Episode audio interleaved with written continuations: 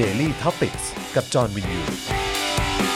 สวัสดีครับ ต้อนรับคุณผู้ชมนะครับ เข้าสู่ Daily Topics ของเราในวันนี้นะครับอันนี้ต้องเป็นเอ่อ Exclusive นะครับ หรือว่าเป็นซีรีส์พิเศษของเรานะครับ กับราษฎรทอล์กนั่นเองนะครับ เสียงจากผู้พิทักษ์นักสู้นะครับ ซึ่งวันนี้เราก็จะมีแขกสุดพิเศษ 2 ท่านด้วยกันนะครับ ที่จะมาร่วมพูดคุยกันนะครับนะฮะกับเรื่องราวการต่อสู้นะครับ เพื่อประชาธิปไตยนะครับ แล้วก็การ การอยู่เคียงข้างนะฮะกับผู้ที่คอยออกมานะครับส่งเสียงให้กับสังคมนะครับแล้วก็ออกมาเรียกร้องประชาธิปไตยและความเท่าเทียมกันในสังคมด้วยนะครับนะวันนี้ก็จะเป็น การพูดคุยนะฮะสุดพิเศษเลยนะครับกับคุณสมยศนะครับแล้วก็คุณประกายดาวพฤกษาเกษมสุขนั่นเองนะครับซึ่งเดี๋ยวอีกสักครู่หนึ่งเดี๋ยวเราจะได้อยู่ใกล้ชิดกับทั้งสองท่านนะครับใครที่เข้ามาแล้วก็ขอความกรุณานะครับกดไลค์กดแชร์กันด้วยนะครับนะฮะใช่ครับตอนนี้ก็มีไลฟ์กันอยู่ 2 ช่องทางนะครับก็จะมีทาง Daily Topic ของเรากับราษฎร Talk วันนี้นะครับ แล้วก็ตอนนี้ที่กำลังไลฟ์อยู่เหมือนกันไลฟ์มาก่อนหน้าเลยนะครับ ก็คือโค้ชแขกนั่นเอง พี่แขกคำผกานะครับ ตอนนี้ ก็พาไปไลฟ์นอกสถานที่กันนะครับ ก็ใครที่อยากจะติดตาม content ไหนก็ติดตามกันได้ หรืออยากจะดู 2 จอเลยก็ได้นะครับ ไม่มีปัญหานะครับผมนะฮะแล้วก็ใครที่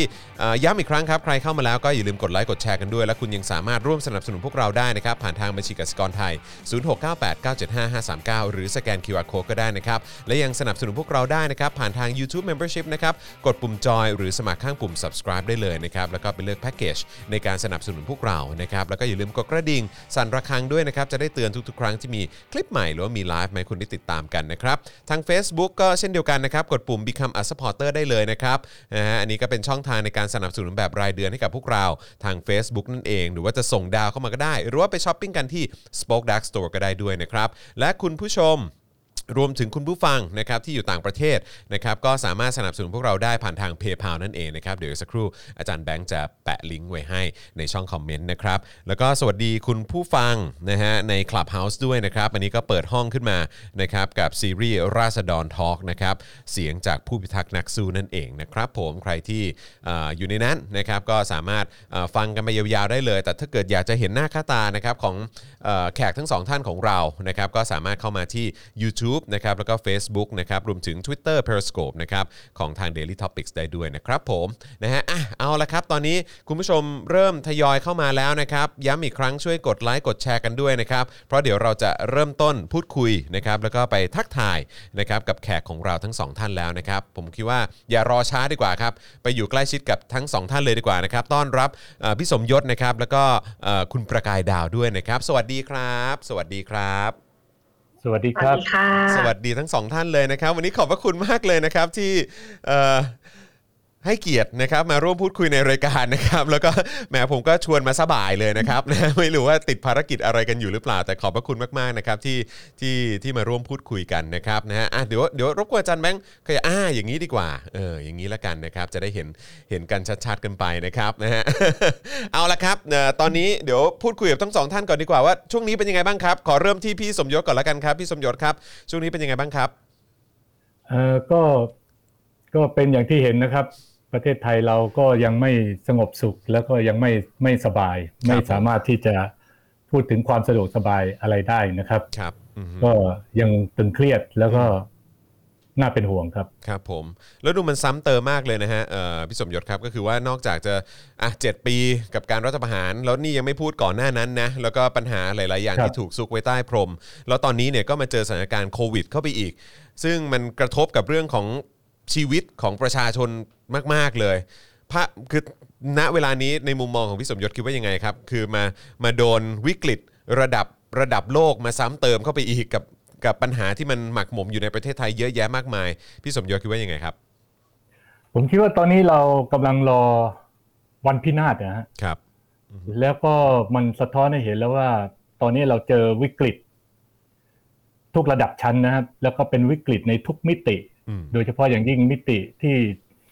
อาจจะเทียบเท่าสงครามโลกได้เลยนะครับอืมคือเราได้คือภายในของเราเนี่ยโดยโครงสร้างทางการเมืองหรือระบบการเมืองของเราเนี่ย ก็สาหัสอยู่แล้วนะครับ มาเจอโควิดและลอกนี้เนี่ย ก็ไม่สามารถรับมือกับโควิด ได้ เพราะว่าพูดง่าย ๆ เราเป็นรัฐที่อ่อนแอแล้วก็ล้มเหลวอืมแล้วก็ทำให้เกิดสภาวะการปั่นป่วนในขณะนี้นะฮะอืมอืม ครับผมนะฮะโอเคนะครับงั้นคราวนี้ขอขอมาที่คุณเทียนมากดีกว่าครับ สวัสดีคุณเทียนนะครับนะฮะแล้วคุณเทียนล่ะครับ ช่วงนี้เป็นยังไงบ้างครับ เพราะว่าคืออย่างช่วงที่ผ่านมาเนี่ยก็เราเราก็ได้ติดตามนะฮะการอัปเดตนะครับแล้วก็การโพสต์ต่างๆ ตอนช่วงที่พี่สมยศเนี่ยถูกคุมขังอยู่นะครับแล้วก็ได้รับทราบข้อมูลจากฝั่งคุณเทียนเยอะเลยนะครับ แล้วก็ก็ก็เข้าใจว่าคุณเทียนก็คงต้องเจอต้องผ่านอะไรมาเยอะเหมือนกันครับ จนมาถึงวันนี้เนี่ย เป็นยังไงบ้างครับคุณเทียนครับ โดยรวมเออก็สุขภาพโอเคนะคะ ไม่มีความเสี่ยงติดโควิด แล้วก็อ่าช่วงนี้ก็มันมีการระบาดเยอะนะคะ ก็คิดถึงคุณพ่อมากเลยค่ะ ไม่ได้ไปหาเลย ครับผมแล้ว ค่ะเรื่องอ่างานอะไรเงี้ยค่ะ ก็ไม่ได้รับผลกระทบมากเท่าไหร่ เพราะว่าที่ทำงานก็ให้ work from home อะค่ะ ตอนนี้ทำเป็น NGO สิทธิมนุษยชนอยู่ค่ะ ครับผมอืมนะฮะก็ยังไงก็ติดตามกันได้นะครับ แล้วก็อะวันนี้เราก็คงจะเอ่อมาคุยกันในหลาย ๆ ประเด็นนะครับ ซึ่งอันนี้ก็ขอปูไว้ก่อนแล้วกันว่าเราคงจะพูดถึงไอเหตุการณ์ที่ผ่านมานะครับในในภาพรวมเอ่อในสิ่งที่พี่สมยศเอ่อ ได้พบเจอมาด้วยนะครับแล้วก็ต้องต้องประสบมาด้วยนะครับแล้วก็รวมถึงคุณเทียนด้วยนะครับในฐานะลูกสาวนะครับที่ที่ก็เหมือนก็ก็เดินไปด้วยกัน แล้วก็ต้องเจอเจอเรื่องราวที่สำหรับ ผมแล้วก็คุณผู้ชมเนี่ยก็มองว่าเป็นเรื่องที่แย่มากๆ แล้วก็เป็นเรื่องที่น่าเศร้ามากๆนะครับที่เกิดขึ้นนะครับกับอ่อพี่สมยศนะครับแล้วก็ครอบครัวด้วยนะครับนะฮะแล้วก็จนมาถึงวันนี้ด้วยนะครับที่อ่อมีเรื่องราวอ่อที่ที่เราก็ลุ้นกันอยู่นะครับอ่าโอเคที่เราได้ทราบข่าวไปแล้วเข้าเข้าใจว่าน่าจะเป็นคุณจัสตินใช่ไหมฮะคุณจัสตินเอ่อเข้าใจว่าได้รับการประกันตัวแล้วใช่ไหมครับ อันนี้อันนี้ผมครับเข้าใจถูกใช่ไหมฮะเออนะครับแล้วก็เดี๋ยวก็จะมีเอ่อของฝั่งคุณไมค์นะครับแล้วก็ทนายอานนท์ด้วยนะครับที่เอ่อเห็นน้องรุ้งเพิ่งโพสต์เมื่อสักครู่นี้บอกว่าเห็นจะมีการเลื่อนไปเอ่ออ่านคำ คำตัดสินหรือคำวินิจฉัยอะไรเนี่ยประมาณบ่ายสองนะครับก็เดี๋ยวเดี๋ยวเราจะติดตามไปพร้อม ๆ กันแล้วกันนะครับผมนะแล้วก็อยากจะอีกมุมหนึ่งก็คืออยากจะมองถึงอนาคตข้างหน้าด้วยว่าทั้งสองท่านนะฮะหลังจากที่ประสบพบเจอเรื่องราวต่างๆ มา แล้วก็แล้วก็มองในเหตุการณ์ปัจจุบันมองไปข้างหน้ามีความรู้สึกอย่างไรกับประเทศไทยบ้างนะครับผมนะฮะงั้นขอย้อนกลับไปถึงเหตุการณ์ในอดีตหน่อยแล้วกันนะครับนะฮะก็พี่สมยศครับคือครับเอ่อ ไม่ว่าจะเป็นเรื่องของการถูกคุมขังในเอ่อคดี 112 นะครับ แล้วก็ในช่วงที่ผ่านมาที่ที่ถูกคุมขังไว้ แล้วก็ไม่ได้รับการประกันตัวเนี่ย แล้วก็การที่เราอยู่ในบรรยากาศ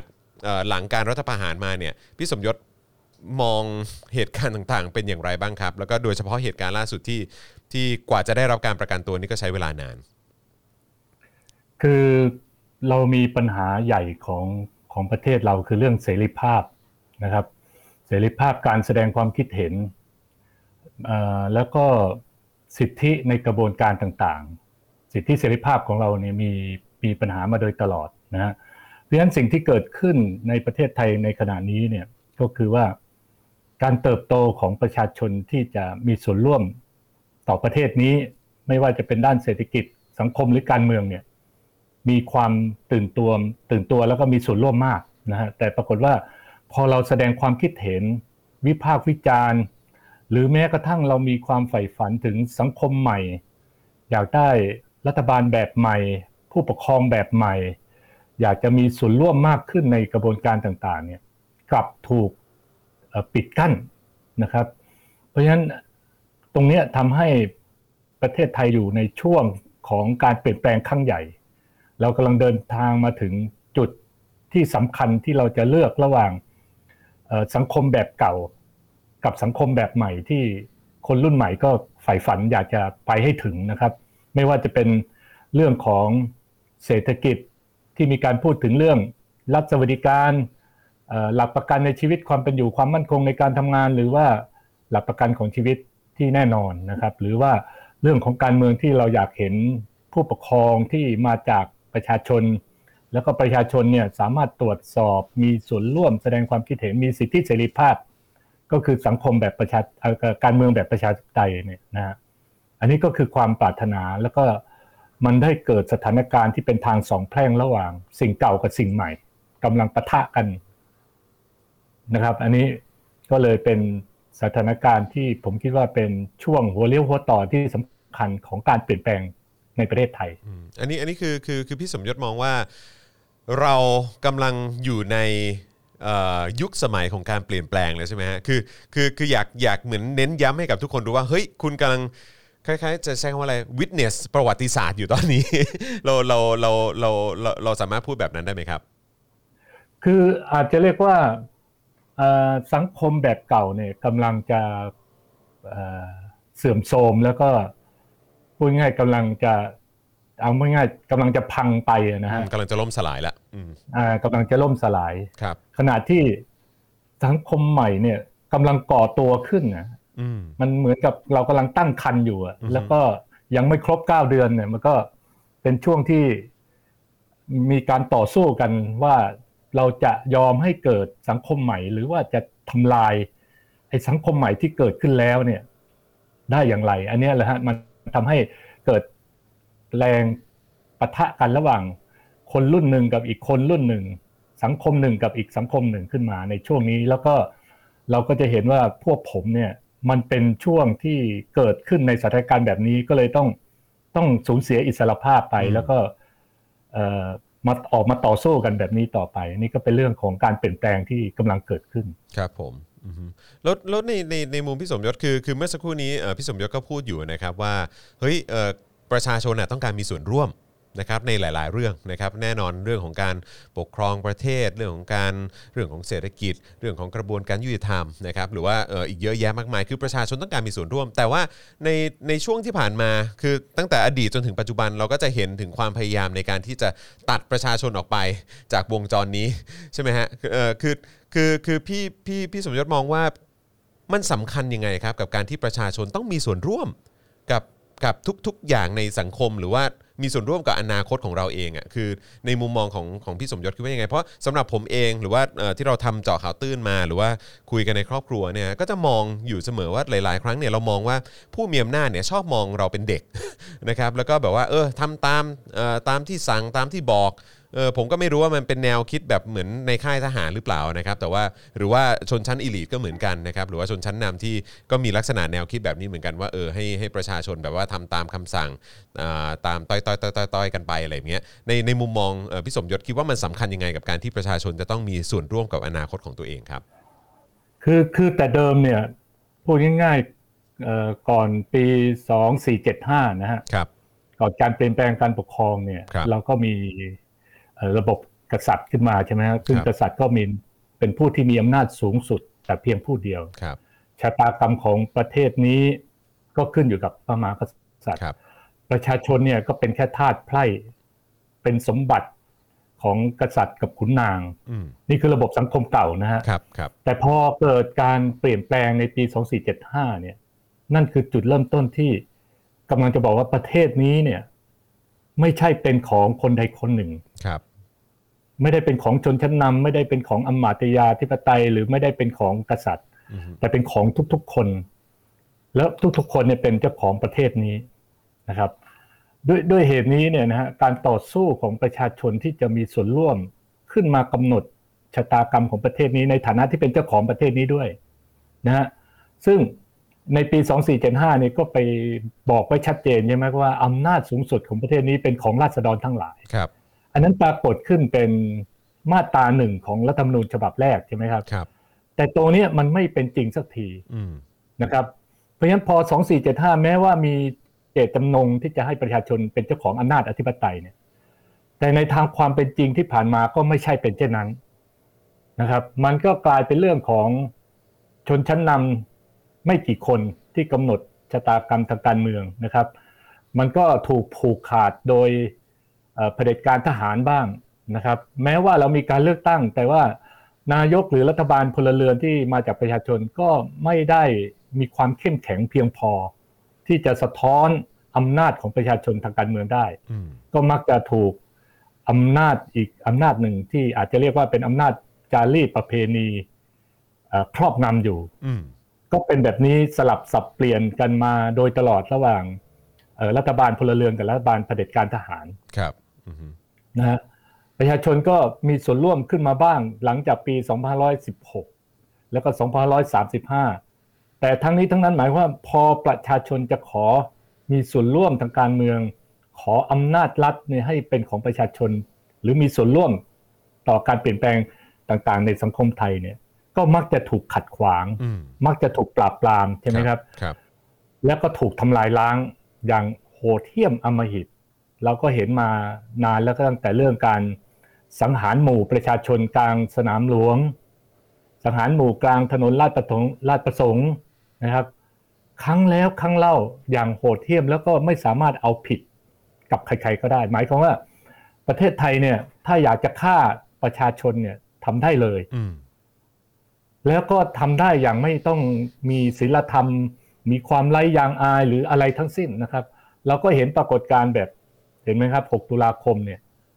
เอ่อถูกฆ่ากันในมหาวิทยาลัยธรรมศาสตร์ครับลากเอามาเผาที่หน้าเอ่อวัดพระแก้ว ต่อหน้าศาลฎีกา วัดพระมหาธาตุคือใจกลางเมืองหลวงขนาดเนี้ยก็ทำมาแล้วอืมใจกลางธุรกิจขนาดใหญ่ที่เรียกว่าอยู่ในสายตาของนานาชาติแบบลาดประสงค์เนี่ยอืมก็ทำอยู่มาแล้วท่ามกลางความเจริญแบบศูนย์การค้าโรงแรม ห้างสรรพสินค้าต่างแล้วแล้วพยายามบอกว่าตัวเองซีวิไลทำมาแล้วครับอืมๆแล้วก็ฆ่าตายโดยที่จนถึงเดี๋ยวนี้ก็ไม่รู้ตกลงว่า ใครจะต้องรับผิดชอบต่อความตายของคนเหล่านี้ครับ หรือทำไมถึงทำเช่นนั้นได้โดยที่ไม่ว่าจะกฎหมายหรือศีลธรรมใดๆเนี่ยก็ไม่สามารถไปหยุดยั้งเหล่านี้ได้อืมรวมไปถึงการอุ้มหาย การทำลายคู่ปรปักษ์การใช้กฎหมายมา กดขี่ประชาชนในรูปแบบแบบที่เราเห็นวันเนี้ยครับคณะราษฎรชุมนุม หรือใครก็ตามวิพากษ์วิจารณ์รัฐบาลแสดงความคิดเห็นเนี่ยก็หาข้อหายัดเยียดคดีให้ แล้วก็ไปต่อสู้กันบ้าง หลุดบ้างไม่หลุดบ้างอืมแต่ก็สร้างความยากลำบาก ให้กับประชาชนในการที่จะขอมีส่วนร่วมทางการเมือง หรือขอสัดส่วนที่ตัวเองจะได้กำหนดชะตากรรมอืมนะฮะ อืมครับผมนะฮะครับอะโอเคคราวนี้ขอขอมาที่คุณเทียนบ้างนะครับผมนะฮะเอ่อเมื่อสักครู่นี้ที่ที่พี่สมยศเอ่อได้ได้เล่าให้พวกเราฟังแล้วก็พูดคุยแล้วก็แสดงความเห็นมาเนี่ยนะครับคือคือฟังฟังดูแล้วก็เป็นเรื่องที่ในในฐานะที่พวกเราเป็นคนรุ่นใหม่แล้วกันนะครับ นี่เคลมว่าพวกเราเป็นคนรุ่นใหม่ด้วยนะเอิ่มก็คือ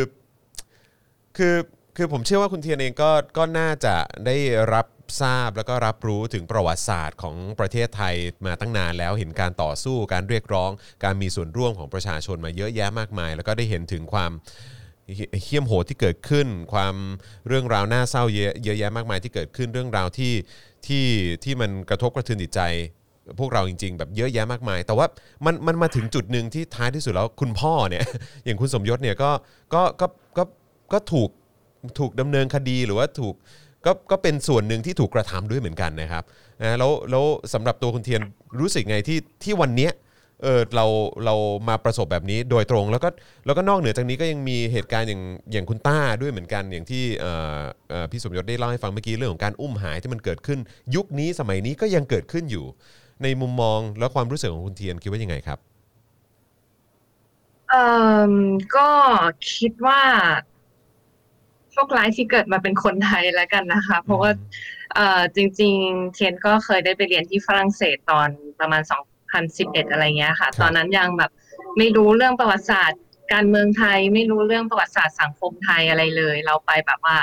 ตอนม .4 ม .5 อย่างเงี้ยค่ะครับแล้วทีนี้เราดันไปเรียนเรื่องของแบบปรัชญาการเมืองจากฝรั่งเศส โดยตรงเราก็มาแบบเพียวๆเป็นคนที่รู้สึกว่าแบบ อ๋อสังคมอุดมคติควรเป็นแบบนี้คนเท่าเทียมกันอะไรประมาณเนี้ยค่ะ แล้วก็พอกลับมาไทยปุ๊บก็ตรงกับตอนที่ตอนที่ไปเรียนคือพ่อยังรอลงอาญาอยู่อะค่ะครับแต่พอกลับมาแล้วถึงพิพากษา ทีนี้ก็กลายเป็นอาการ culture shock ว่าแบบอ้าวเราเรียนที่ฝรั่งเศสมามันไม่ได้เป็นแบบนี้นี่นาอืมทำไม ตอนนั้นยังคิดอยู่เลยว่า อ่า สุดท้ายแล้วพ่ออาจจะได้ประกันตัวอย่างน้อยๆอะไรเงี้ยค่ะ ครับเรา แต่กลายเป็นว่าพิพากษาจำคุก11ปีอืมก็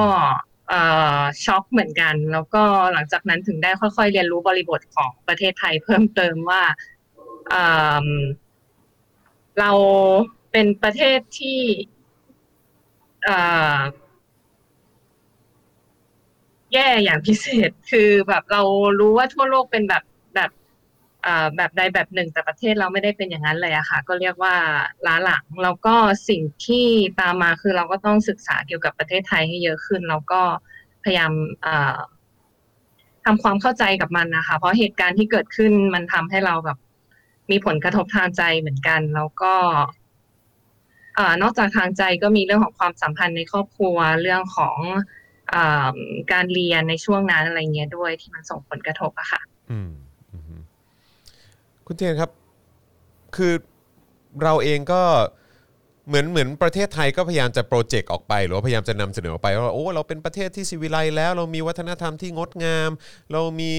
สถานที่ท่องเที่ยวที่สวยงาม หรือการบริการอะไรต่างๆดีหมดอะไรอย่างเงี้ยคือแบบภาพภาพลักษณ์ของเราที่พยายามจะส่งออกไปให้ให้โลกเห็นเนี่ยเออก็ดูดีทุกอย่างเลย แต่ว่าคือในฐานะที่เราเป็นประชาชนในในในประเทศนี้แล้วเราก็สัมผัสถึงความเหี้ยมโหดที่เกิดขึ้น ความรุนแรงที่เกิดขึ้น ความพยายามที่จะตัดประชาชนออกไปจากการมีส่วนร่วมทางการเมืองอะไรต่างๆ แล้วโดยเฉพาะคนในครอบครัวและคนที่เรารักคนที่เราสนิทเนี่ยก็ก็ถูกกระทำอย่างอำมหิตแล้วก็เหี้ยมโหดมากๆเลยเนี่ยคือเราเราเราเรามองว่ายังไงครับกับการที่เราก็ได้ออกไปอยู่ต่างประเทศเอ่อใช้ชีวิตแล้วก็อยู่ในสังคมสภาพแวดล้อมอื่นๆ แล้วก็มองกลับมาในเมืองไทยเอ่อคุณเทียนรู้สึกไงครับอืมรู้สึกยังไงเหรอคะ รู้สึกว่ามันมันเหมือนเป็นการโกเราหก็กอยากเห็นมันมันมันเป็นการโกหกค่ะครั้งใหญ่กับกับ สังคมโลกหรือเปล่าว่า ว่าไทยเราไม่ได้เป็นอย่างที่เรานำเสนอจริง อันนี้ไม่รู้ว่าภายนอกเขารับรู้แล้วก็เชื่อภาพที่อ่ารัฐสร้างขึ้นมาอย่างที่คุณจรพูดหรือเปล่านะคะ แต่ว่าเอ่อในฐานะที่เราก็เป็นผู้ได้รับผลกระทบโดยตรงอย่างเงี้ยครับค่ะ เราเราก็เอ่ออย่างเคสของคุณพ่อจริง ๆ ก็เป็นเรื่องที่เอ่อได้รับการรับรู้ในระดับโลกเหมือนกัน ครับ จริง ๆ คิดว่า อย่างภาพลักษณ์ที่เราพยายามสร้างสิ่งที่เราพยายามจะโกหกหรืออะไรประมาณเนี้ยค่ะ จริง ๆ ความจริงเป็นยังไงมันก็รู้กันอยู่แล้วอะค่ะๆอืมอืมครับผมอืมนะมาฮะนี้ค่ะ ครับผมนะอะงั้นขอกลับมาที่พี่สมยศหน่อยแล้วกันนะครับ แล้วเอ่อในช่วงที่ผ่านมาเอ่อเราก็ได้เห็นเยอะแยะมากมายนะครับ กับเอ่อผู้ที่ถูกดำเนินคดี โดยเฉพาะอย่างแล้วก็ได้เห็นถึงการ คือตอนนั้นผมอ่านเอ่อคำที่พี่สมยศพูดในศาลเนี่ย ผมก็รู้สึก คือผมเชื่อว่าทุกคนแหละ คุณผู้ชมที่เป็นแฟนรายการก็รู้สึกเหมือนกันก็คือสะเทือนใจมากๆกับที่พี่สมยศบอกว่าให้ให้ประหารชีวิตเลยดีกว่านะฮะคือถ้าถ้าเกิดว่าจะไม่ให้ประกันตัวแล้วก็จะไม่ให้ได้สู้คดีอย่างอย่างเอ่ออย่างยุติธรรมนะครับนะฮะคือตอนนี้พี่สมยศมองในเรื่องของกระบวนการยุติธรรมเป็นอย่างไรบ้าง แล้วก็สถานการณ์ตอนนี้ในเรื่องของคุณจัสติน หรือว่าทนายอานนท์แล้วก็น้องไม้แล้วก็คนอื่นๆที่ยังถูกคุมขังอยู่พี่สมยศรู้สึกไงบ้างครับ เอ่อเรื่องกระบวนการยุติธรรมเนี่ยเราก็เห็นได้ชัดเจนมากขึ้นในสังคมไทยนะครับว่าเป็นความเสียหายอันเนื่องมาจากการกระบวนการยุติธรรมบ้านเราเนี่ยนะฮะเป็นต้นทุนที่เสียหายอย่างแรงนะครับครับ คือเราเคยมีความเชื่อเรื่องความเป็นกลาง เป็นที่พึ่งของประชาชนนะครับ แต่พอมาถึงวันนี้เนี่ย ในช่วงสิบปีก็ได้นะครับ เราก็จะเห็นได้ว่ากระบวนการยุติธรรมถูก วิพากษ์วิจารณ์ถูกตั้งคำถาม ไม่ว่าจะเป็นเรื่องสองมาตรฐาน การเป็นเครื่องมือของรัฐโบราณที่จะปราบปรามควบคุมราษฎรอืมอันแล้วก็เราก็จะเห็นนะครับ เรื่องสองมาตรฐานนี่ก็ชัดเจนมากว่าถูกเอามาเปรียบเทียบคดีต่าง ๆ เนี่ย ให้เห็นอย่างชัดเจนเลยอืมนะครับ เอ่อเอาเอาเรื่องประกันตัวเนี่ยเป็นตัวอย่างเลยนะครับ แล้วก็คุณจะเห็นเลยว่าคดีบางคดีอะอย่างเช่นอ่าคดีของกลุ่มพันธมิตรเนี่ยอืมได้ประกันตัวหมดครับยึดสนามบินนะครับ หรือตัดสินเนี่ยไปยึดทำเนียบรัฐบาลนี่แปดเดือนนะครับ อันนี้ตัวอย่างให้เห็นเลยนะครับ แต่ถ้าอีกฝั่งหนึ่งคุณก็จะเห็นเลยว่า แบบเดียวกันไม่ได้ยึดอะไรเลยนะครับอืมเดินขบวนไปหน้าบ้านพลเอกเปรมเนี่ย แล้วเจอแก๊สน้ำตาจนเกิดเหตุจลาจลวุ่นวายขึ้นในวันนั้นคืนนั้น แล้วก็สลายตัวกันไปครับ แต่แกนนำที่อยู่ในเหตุการณ์นั้นเนี่ยถูกตัดสินสองปีแปดเดือนเห็นไหมครับอืมอืมเออขณะที่ฝ่ายที่ไปยึดอยู่ในทำเนียบปลูกข้าว แล้วก็ไปทำลายทรัพย์สินอยู่ในนั้นด้วยกัน เนี่ย ถูกตัดสินมาแค่แปดเดือนอืมแกนนำที่ถูกตัดสินแปดเดือนเนี่ยก็จำคุกจริงๆแค่สองปีกว่าครับไอ้สองเดือนกว่าอืมเห็นไหมครับ แต่ว่า ไอ้แกนนำอีกฝั่งหนึ่งเนี่ยก็ก็ออกเร็วกว่ากำหนดนะฮะแต่ก็ปาเข้าไปปีหนึ่งหรือสองปีครับผมนะครับ มันก็เห็นความแตกต่างอะหรือว่าฝ่ายหนึ่งไปยึด NBT ใช่ไหมครับอือฮึตัดสินมาแค่หกเดือนน่ะครับอีกฝ่ายหนึ่งเนี่ย ไม่ได้ไปยึดแบบไอ้แบบแบบ NBT หมายว่า NBT ไปในช่วงยามวิกาลเนี่ยตีครับสี่ตีสองตีสามเนี่ยนะฮะครับแต่อีกกลุ่มหนึ่งไปที่โรยันคลิปเนี่ยอืมไปกลางวันนะฮะแล้วก็เกิดเหตุ ชุลมุนกันกระจกประตูแตกแล้วก็ชดใช้ค่าเสียหาย แต่นั่นถูกตัดสินสี่ปีฮะอืมอย่างเงี้ยนะครับ เราก็เห็นปรากฏการณ์ที่ถูกท้าทายจากการวิพากษ์วิจารณ์แล้วก็จะเห็นตัวอย่างหลายตัวอย่างนะครับอืมเช่นการประกันตัวแบบ คุณก็จะเห็นนะทายาทกระทิงแดงนี่ไม่มีปัญหาเลยจนครัคบดีผมความเนี่ยอือฮึตอนนี้คดีความตอนนี้ก็เนี่ยนะดูไม่ได้หมดคืบอาหยุน้าไปไปไหนแล้วเออครับ อะไรเงี้ยแต่อีกฝ่ายหนึ่งเนี่ยโดน แล้วก็ไม่ได้สิทธิประกันตัวแต่ประการใดครับนะครับ ตรงเนี้ยก็เลยเป็นเหตุให้เราต่อสู้กันมาอย่างยาวนานมาก โดยเฉพาะผู้ที่ถูกกล่าวหาตามมาตราหนึ่งหนึ่งสองเนี่ยอือฮึหรือแม้กระทั่งคดีการเมืองนะครับ คนหนึ่งที่ที่ผมอยากจะให้ยกตัวอย่าง หรือสองคนก็ได้ก็คือกรณีแบบแบบอากงอ๋อครับผมอืมแบบอากงเมื่อเก้าปีที่แล้วเนี่ย ครับอากงนี่ป่วยเป็นโรคมะเร็งใช่ไหมแล้ว ก็ขอประกันตัวศาลก็บอกให้ไม่ได้ เพราะว่ายังไงเสียเนี่ย ในเรือนจำก็มีการรักษาพยาบาลได้อยู่แล้ว ไม่มีเหตุจำเป็นต้องต้องได้รับการรักษาตัวในช่วงมีคดีครับก็เลยต้องถูกขังจนกระทั่งเสียชีวิตในเรือนจอืมำนะครับเอ่อช่วงของแกนนำคณะราษฎรปัจจุบันนี้ก็มีคนหนึ่งชื่อเฮียซงอะนะฮะอ่าเอาใช่คเอารับเอากันง่ายๆ ชื่อจริงเดี๋ยวไปหากันอีกทีครับผมเฮียซงนี่ก็ก็ เป็นคนที่เข้าร่วมการชุมนุมของคนเสื้อแดงจนต่อเนื่องมาถึงคณะราษฎรเนี่ยนะฮะแล้วแกก็ไปร่วมชุมนุมเพื่อเป็นกำลังใจให้ผลิตชีวรักษ์กับคุณไม้ระยองเนี่ย ในตอนปล่อยตัวจากการถูกจับกลุ่มครั้งแรกในคดีหนึ่งหนึ่งหกครับนะฮะก็ปรากฏว่าไปไปทุบรถอะขณะที่เขากำลังขนผู้ต้องขังเนี่ยครับไปอายัดตัวต่อที่สถานีตำรวจอืมเอ่อประชาชื่นใช่ไหมครับ ก็ขอสิทธิการประกันตัวเพื่อจะต่อสู้คดี คือแน่นอนครับมันมีการทุบรถจริง แต่ว่าขนาดไหนมีส่วนร่วม มีใครบ้างอย่างไร อันเนี้ยต้องไปไปไปต่อสู้คดีกันในรายละเอียดครับถึงเจตนาถึงความเข้าใจอะไรต่างๆนะฮะอือฮึเพื่อเพื่อดูการตัดสินคดีในอนาคต เพราะเรายังถือว่ายังยังยังต่อสู้คดีกันอยู่ครับ ก็ปรากฏว่าไม่ได้ประกันตัวนะฮะจนกระทั่งแกติดโควิดอืมเออพอติดโควิด เนี่ย พยายามขอประกันตัวก็ยังไม่ได้นะครับ จนกระทั่งอาการแกสาหัสแล้วพูดง่ายๆ ถึงขั้นเขาเรียกว่าเป็นผู้ป่วยขั้นวิกฤตอืมต้องใช้เครื่องช่วยหายใจเนี่ย ไปขอประกันตัวถึงได้ออกมาอืมเพราะนี้ก็คือว่าไปอยู่โรงพยาบาลรามาใช่ไหมครับ ก็คืออยู่ในสภาพที่วิกฤตเหมือนเดิม แล้วก็ไม่รู้ว่าจะกลับคืนสู่สภาพเดิมได้หรือไม่นะครับ ผมก็กังวลว่าอาจจะเป็นอีก กรณีหนึ่งแบบอากงขึ้นมาอืมอันนี้ก็คือตัวอย่างของเออกระบวนการยุติธรรมนะครับ หรืออย่างวันเนี้ยที่มีการให้ประกันตัวแกนนำคณะรัษฎรอืมสามคนเนี่ยนะฮะครับมีทนายอานนท์ไม้ระยอง แล้วก็จัสตินเนี่ยสามคนนี้ติดโควิดไปแล้วอืมก็ยังโชคดีว่าเขายังหนุ่มแน่นใช่ไหมยังครับยังมีเรี่ยวแรงสู้กับโควิด ออกมาเนี่ยก็ยังยังยังพ้น แต่แน่นอนครับว่า สมมุติว่าเขาไม่ได้ประกันตัววันนี้เขาต้องกลับไปใช้ชีวิตเผชิญหน้ากับโควิดต่อไปเนี่ยเขาก็ต้องติดอีกอืมคือคือวันนี้ใครเข้าไปในเรือนจำเนี่ยติดโควิดแน่นอนอืมแล้วคนตายตอนเนี้ยน่าจะไปถึงหลักสามหลักสี่ประมาณสามสี่คนแล้วนะฮะครับ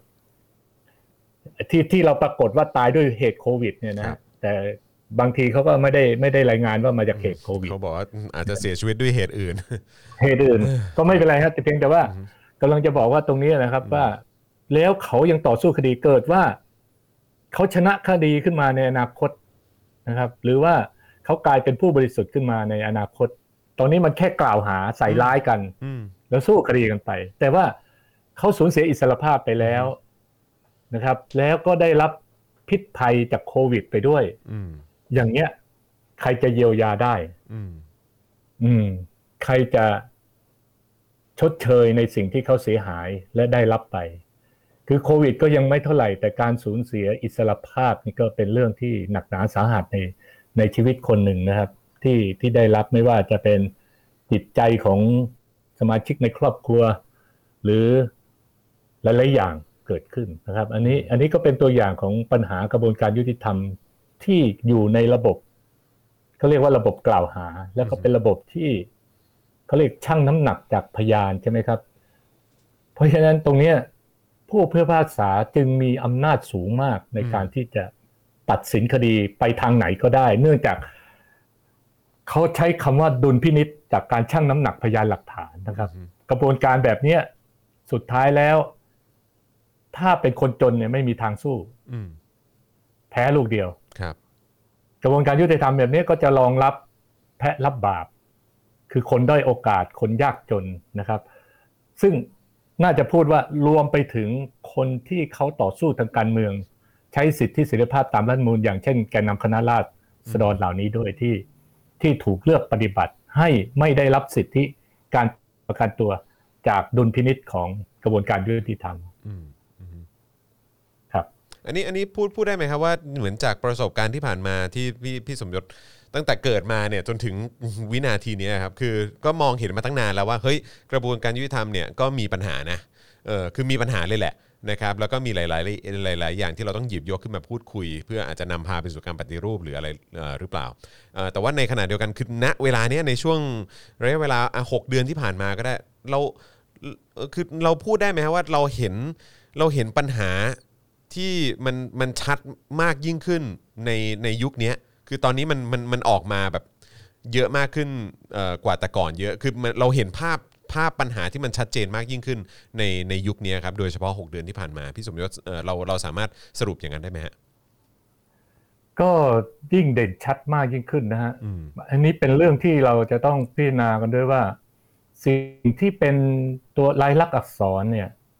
มันไม่เคยเป็นจริงในสังคมไทย แล้วก็สังคมไทยเนี่ยมันมีเสรีภาพเทียมครับเท่าที่มีอยู่นะครับอืมเอ่อยกตัวอย่าง เช่น คุณมีสิทธิ์แสดงความคิดเห็นนะอือฮึแต่เรายังมีกฎหมายว่าคุณจะต้องแสดงความคิดเห็นเฉพาะสิ่งที่ดีเท่านั้น ครับผมมันอะไรกันคุณเนี่ยไม่สามารถแสดงความคิดเห็นในทางนกาทีฟหรือในทางลบได้ครับ อืมอย่างเงี้ยก็กลายเป็นปัญหาของมันมาย้อนตราแย้หงนึ่งสองอืมที่เราครับผมเราเจอกันใช่ไหมครับผมอืมแล้วก็กระบวนการยุติธรรมต้อง พิจารณาอีกประเด็นหนึ่งคือ ความสมดุลของกระบวนการยุติธรรมไม่ว่าจะเป็นตำรวจอือฮึใช่ไหมฮะครับ แล้วก็อายการแล้วก็ศาลอืมนะครับ ตรงเนี้ยเราจะต้องทำให้เกิดการสมดุลขึ้นมาให้ได้ว่า จะทำให้ประชาชนมั่นใจในกระบวนการยุติธรรมได้อย่างไร โดยเฉพาะในคดีการเมืองนะครับ เช่น จะมีระบบเอ่อเขาเรียกเอ่อเอ่อ ระบบลูกขุนได้ไหมอ่าจูซึ่งรี่เออครับมีมีผู้ว่าษากลางครับแล้วก็มีคณะลูกขุนที่ที่ประกอบไปด้วยบุคคลประเภทต่างๆ ที่เกี่ยวข้องกับคดีนั้นครับอย่างเช่นถ้าทำคดีหมิ่นประมาทคุณจรเนี่ยครับคณะลูกขุนอาจจะต้องมีคนที่เป็นสื่อมวลชนเนี่ยอืมในสายงานนี่นั่งอยู่ด้วย ก็ครัจะบเข้าใจว่าเสรีภาพของสื่อมวลชนคืออะไรใช่ไหมครัฮะบครับมันไม่ควรจะมีคดีที่ไปบอกหมิ่นประมาทสื่อมวล สื่อหมิ่นประมาทพวกผู้ปกครองอือฮึอือฮึอย่างเงี้ยเป็นต้นนะฮะแต่ว่าเราเห็นปัญหานี้แล้วก็จะชัดเจนนะครับว่า กระบวนการยุติธรรมเนี่ยกลายเป็นเครื่องมือของชนชั้นนำที่ครอบงำการเมืองไทยอยู่ในขณะนี้อืมก็คือสิ่งที่เรียกว่าท่านผู้ว่าษาทั้งหลายเนี่ยนอกจากทำหน้าที่ในกระบวนการยุติธรรมแล้ว ได้ทำหน้าที่รักษาความสงบเรียบร้อย เพื่อรักษาเสถียรภาพของรัฐบาล รักษาอำนาจของโครงสร้างทางการเมืองที่รวมๆแล้วเนี่ย คนเหล่านี้เขาได้ประโยชน์ เช่นเขาได้ประโยชน์จากการแต่งตั้งความเป็นผู้ว่าษานะครับเขาได้ประโยชน์จากการเป็นผู้นำกองทัพบบกจากการแต่งตั้ง แล้วก็ได้ประโยชน์จากการซื้ออาวุธ ยุโทโธปกรณ์ แล้วได้ค่าในหน้าไปสะสมทุนจนร่ำรวยมั่งคั่ง ซึ่งเราได้กลายเป็นผลประโยชน์ที่ อยู่ในอำนาจรัฐทั้งหมดนะครับ เพราะฉะนั้นเราก็ไม่มีอะไรที่จะมีหลักประกันเป็นตัวอย่างอย่างเช่น ผู้ว่าษาทุกวันเนี้ยเราไม่สามารถตรวจสอบอะไรได้เลย เพราะมีกฎหมายเยอะแยะไปหมดในการเอ่อควบคุมใช่ไหมครับครับหรือคุ้มครองเช่นอืมครับครับเช่นคุณไปแสดงความคิดเห็นเนี่ยโดนปัญหาละเมิดอำนาจศาลอืมครับผม อย่างเงี้ยหรือพอพวกผมได้รับประกันตัวมามีเงื่อนไขเนี่ย มีคนไปขอถอนประกันตัวอืม ครับผม อะไรอย่างเงี้ยมันกลายเป็นข้อจำกัดมากมายในกระบวนการยุติธรรมที่ที่ที่เราเราเห็นได้นะครับว่าเต็มไปหมด เพราะฉะนั้นไอ้สิ่งที่เราเชื่อกันว่าประเทศไทยมีเสรีภาพมันเป็นของเทียมหมดเลยอือฮึอือฮึเป็นเป็นความปลอมทั้งหมดเลยนะเราอยู่กับความปลอมๆเนี่ยอือฮึกระบวนการยุติธรรมปลอมๆผลลัพธ์ของกระบวนการยุติธรรมปลอมๆ มีจริงอยู่อย่างเดียวคือเราอยู่คุกจริงนะฮะเออครับ ผมถูกต้องคครัรับบแล้วมันจะส่งผลระยะยาวแน่นอนนะครับนะฮะเออคุณเทียนครับเมื่อกี้ฟังฟังฟังที่พี่สมยศพูดเนี่ยคือมุมหนึ่งอะบางทีฟังดูแล้วอะก็อาจจะแบบ เออแบบ จะใช้คำว่าอะไรดี สิ้นหวังเหมือนกันนะเออนะครับเพราะว่าจากอดีตจนถึงปัจจุบันเนี่ยเอออย่างจากประสบการณ์ของพี่สมยศเองเนี่ยก็ก็ยาวนานใช่ไหมครับแล้วก็จนมาถึงวันนี้เนี่ยมันก็พาดคาบเกี่ยวเข้ามามาถึงยุคเราแล้วนะครับแล้วก็สิ่งที่คุณเทียนได้ประสบพบเจอหรือว่าได้เห็นเนี่ยนะครับกับสิ่งที่เกิดขึ้นของคุณพ่อ คนใกล้ตัวหรือว่าเพื่อนเพื่อนเพื่อนร่วมสังคมของเราอีกเยอะแยะมากมายนะครับที่ต้องต้องมาเจอปัญต้องมาเจอเรื่องของกระบวนการยุติธรรม เรื่องของการบังคับใช้กฎหมายการใช้อำนาจอะไรต่างๆ ปิดปากประชาชนอะไรต่างๆ เหล่านี้เนี่ยคือ อันนี้เนี่ยแอบหวังพึ่งคุณคุณเทียนเหมือนกันนะฮะ เพราะว่าอยากอยากอยากอยากอยากจะฟังความเห็นของคุณเทียนว่า แล้วคุณเทียนมีมีความหวังยังไงถึงถึงลุกขึ้นมาเอ่อเหมือนก็ก็ขับขับเคลื่อนต่อเหมือนกันเดินหน้าแสดงความคิดเห็นและและทำงานในสายงานด้านนี้อยู่เหมือนกันนะครับ คือแบบว่าคือคือ คือคือเอาง่ายๆ คือทำไมทำไมถึงยังอยู่ที่นี่ทำไมถึงยังอยู่เมืองไทยเออทั้งทั้งที่จริงๆ แล้วอย่างคุณเทียนก็เล่าให้ฟังว่าเฮ้ยก็ไปฝรั่งเศสมาก็เราก็คือเอาเอาตรงๆ คือถ้าจะไปต่อยอดจะไปอยู่ที่นั่นเลยเนี่ยผมว่าคุณเทียนก็ทำได้เออแต่ว่าทำไมคุณเทียนถึงลุกขึ้นมาแล้วก็โอเคยังคงอยู่ในเมืองไทย แล้วก็อยู่เคียงข้างคุณพ่อแล้วก็แล้วก็เออเหมือนคล้าย ๆ เป็นการต่อสู้อะเพื่อการเปลี่ยนแปลง ขับเคลื่อนการเปลี่ยนแปลงทำไมคุณเทียนถึงยังทำอย่างนั้นอยู่ อันเนี้ยผมแอบหวังพึ่งนิดนึงนะ เพราะว่าอยากจะฟังแบบว่า จะได้มีความหวังมีกำลังใจนิดนึง ครับ ค่ะก็จริง ๆ เคยมีช่วงที่รู้สึกสิ้นหวังหมดหวังเหมือนกัน แล้วก็เอ่อคล้าย ๆ ลักษณะคล้ายๆพยายามหนีอะค่ะแบบอืมเอ่อ ตอนแรกเลยคือหนีด้วยการแบบเราพยายามจะไม่สนใจเรื่องการเมืองอะอะไรเงี้ยค่ะ แบบไม่มองไม่ร่วมไม่อะไรเลยทำงานที่เป็นเอ่องานที่เป็นองค์กรเอ่อ private sector ไปโดยที่ไม่ได้สนใจเรื่องการเมืองอะไรเงี้ยค่ะ แต่ครับว่าเอ่อโดยส่วนตัวเทียนมันทำไม่ได้ครับลองนึกภาพว่าถ้าเกิดว่าเราย้ายไปอยู่ ต่างประเทศก็คิดว่าทำไม่ได้เหมือนกัน เพราะว่าแบบตัวเราเองเป็นผู้ได้รับผลกระทบโดยตรงด้วยคนที่เอ่อ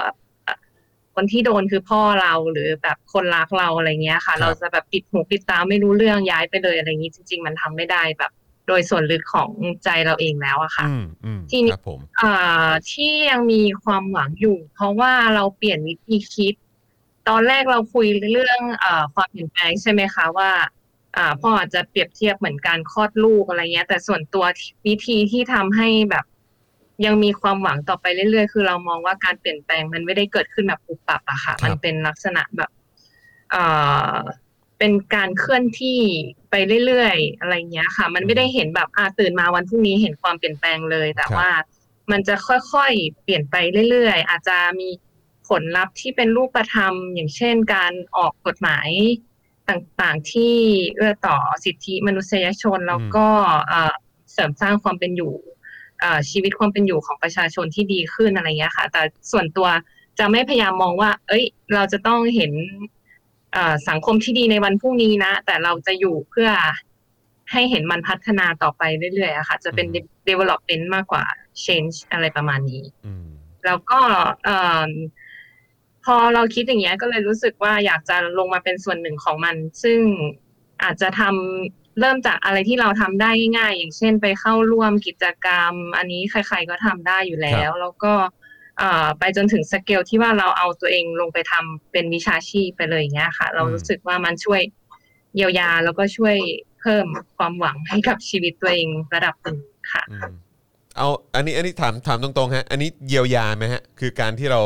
ลงไปเจอกับเรื่องราวแบบนี้เยอะแยะมากมายหรือว่าคือหรือหรือหรือมันทำให้เรารู้สึกหนักใจมากขึ้น หรือว่าหรือว่าจริง ๆ แล้วในช่วงที่ผ่านมาคุณเทียนได้เห็นความเปลี่ยนแปลงอยู่บ้างนะเออที่พอจะหล่อเลี้ยงใจเราได้บ้าง คือคุณเทียนรู้สึกไงฮะเท่าเท่าที่เราเห็นมาก็ตั้งแต่ช่วงที่พ่อพิพากษาจนถึงวันนี้เลยเนี่ย มันมีสิ่งที่มันเห็นอย่างเป็นแบบ รูปธรรมชัดเจนมากคือเอ่อกระแสความคิดของผู้คนมันเปลี่ยนอย่างชัดเจนมาก สมัยนั้นจำได้ว่าเรารู้สึกโดดเดี่ยวมาก ๆ เลย ไม่ว่าจะเป็นการไปทาง social network หรือสังคมรอบตัวเพื่อน ครูหรือแบบอ่าคนรู้จักทุกคนจะแบบ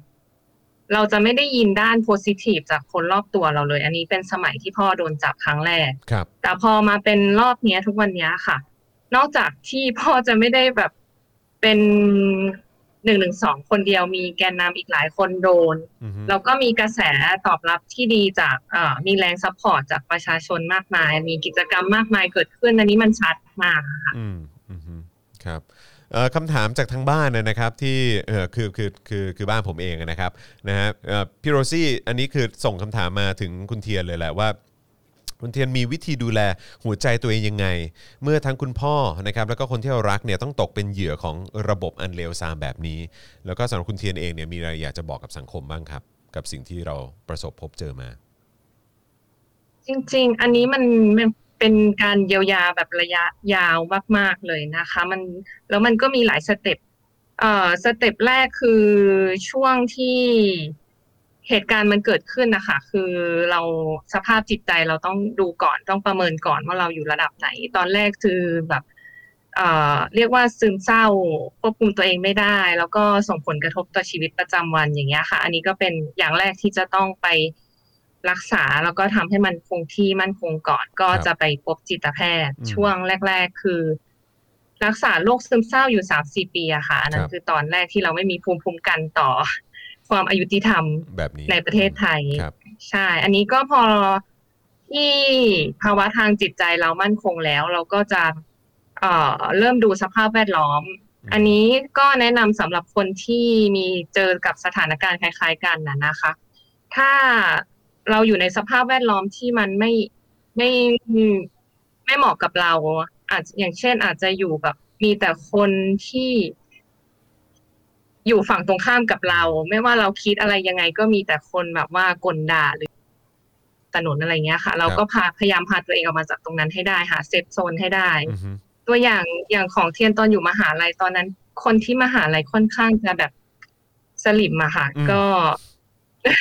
จะไม่ค่อยมีเพื่อนมหาลัยปริญญาตรีคือมีเพื่อนน้อยมาก แล้วเราก็ไปแฮงเอาท์ไปแบบ ไปหาเพื่อนที่เป็นฝั่ง พี่ชายแทน ซึ่งเขาจะเป็นกลุ่มที่แอคทีฟทางการเมือง แล้วก็มีแนวคิดคล้ายๆกันครับนี่ก็เป็นวิธีแบบง่าย ๆ ที่สุดที่คือเราหาแบบ environment ที่เหมาะกับเราก่อนอือฮึแล้วทีนี้ทุกอย่างมันจะค่อยๆ ฟื้นฟูขึ้นมา อันดับต่อไปก็เอ่มน่าจะเป็นเรื่องของการศึกษาหาความรู้ให้ตัวเองอะค่ะอือฮึอย่างเช่นเอ่อเราไม่เข้าใจเรื่องอะไรเราเอ่อ ก็ลองไปศึกษาบริบทของสังคมอื่น ว่าเขามีวิธีการจัดการยังไงบ้างนู่นนี่นั่นถ้าความรู้เราค่อยๆสั่งสมเพิ่มขึ้นนะคะ มันจะทำให้เรามองเอ่อมองภาพได้กว้างขึ้นอืมไม่ทำให้รู้สึกเหมือนสำนวนฝรั่งเศสคือหัวจุกก้นนะคะ เวลาเราแบบมองอะไรไม่เห็นครับเราก็แบบ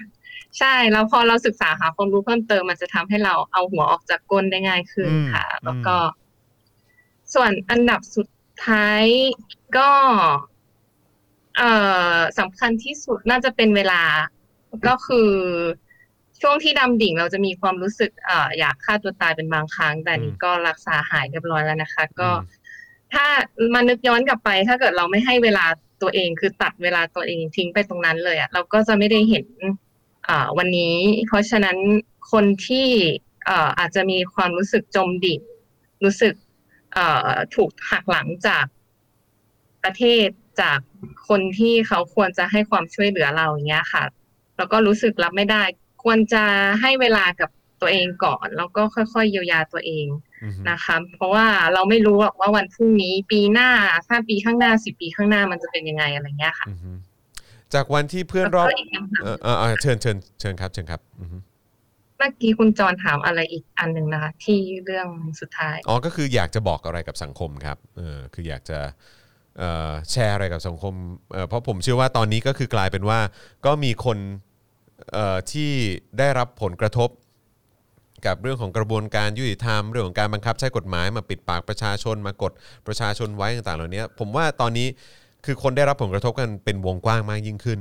นะครับเพราะว่าคือคือคืออยากจะเชื่อมกับสิ่งที่ผมกำลังจะถามต่อด้วยแหละ เพราะว่าก็คือจากจากเดิมที่รอบข้างเพื่อนๆที่มหาวิทยาลัยเอออย่างที่คุณเทียนบอกเป็นก็คงเป็นสลิมอะนะ แล้วก็ไม่ได้สนใจการเมืองอะไรแบบเนี้ยแต่ว่าคือพอมาถึงยุคนี้โดยเฉพาะอย่างช่วงปีที่แล้วเอ่อแล้วก็ลากยาวมาจนถึงตอนนี้เนี่ยก็เห็นการออกมาเคลื่อนไหวของคนรุ่นใหม่ เยอะมากมันมี movement ของคนรุ่นใหม่เยอะมากคนที่ให้ความสำคัญเกี่ยวกับประชาธิปไตยคือคือคือไม่ใช่เฉพาะเอ่อเด็กเด็กอายุน้อยนะครับก็คือมีคนที่เปลี่ยนแปลงทัศนคติออกมา เยอะแยะมากมายเหมือนกัน แต่ในขณะเดียวกันก็ได้รับผลกระทบด้วยก็คือโดนดำเนินคดีโดนเรื่องพรกฉุกเฉิน ยุยงปลุกปั่นบางคนโดน1นึเยาวชนโดนก็มีด้วยเหมือนกัน คือคือในอคุณเทียนน่ะรู้สึกไงกับอดีตนี่โอ้โหรอบข้างนี่สลิมเต็มไปหมดเลยนะ ตอนนี้มันเปลี่ยนแปลงแล้ว แต่ในขณะเดียวกันก็มีเรื่องของการ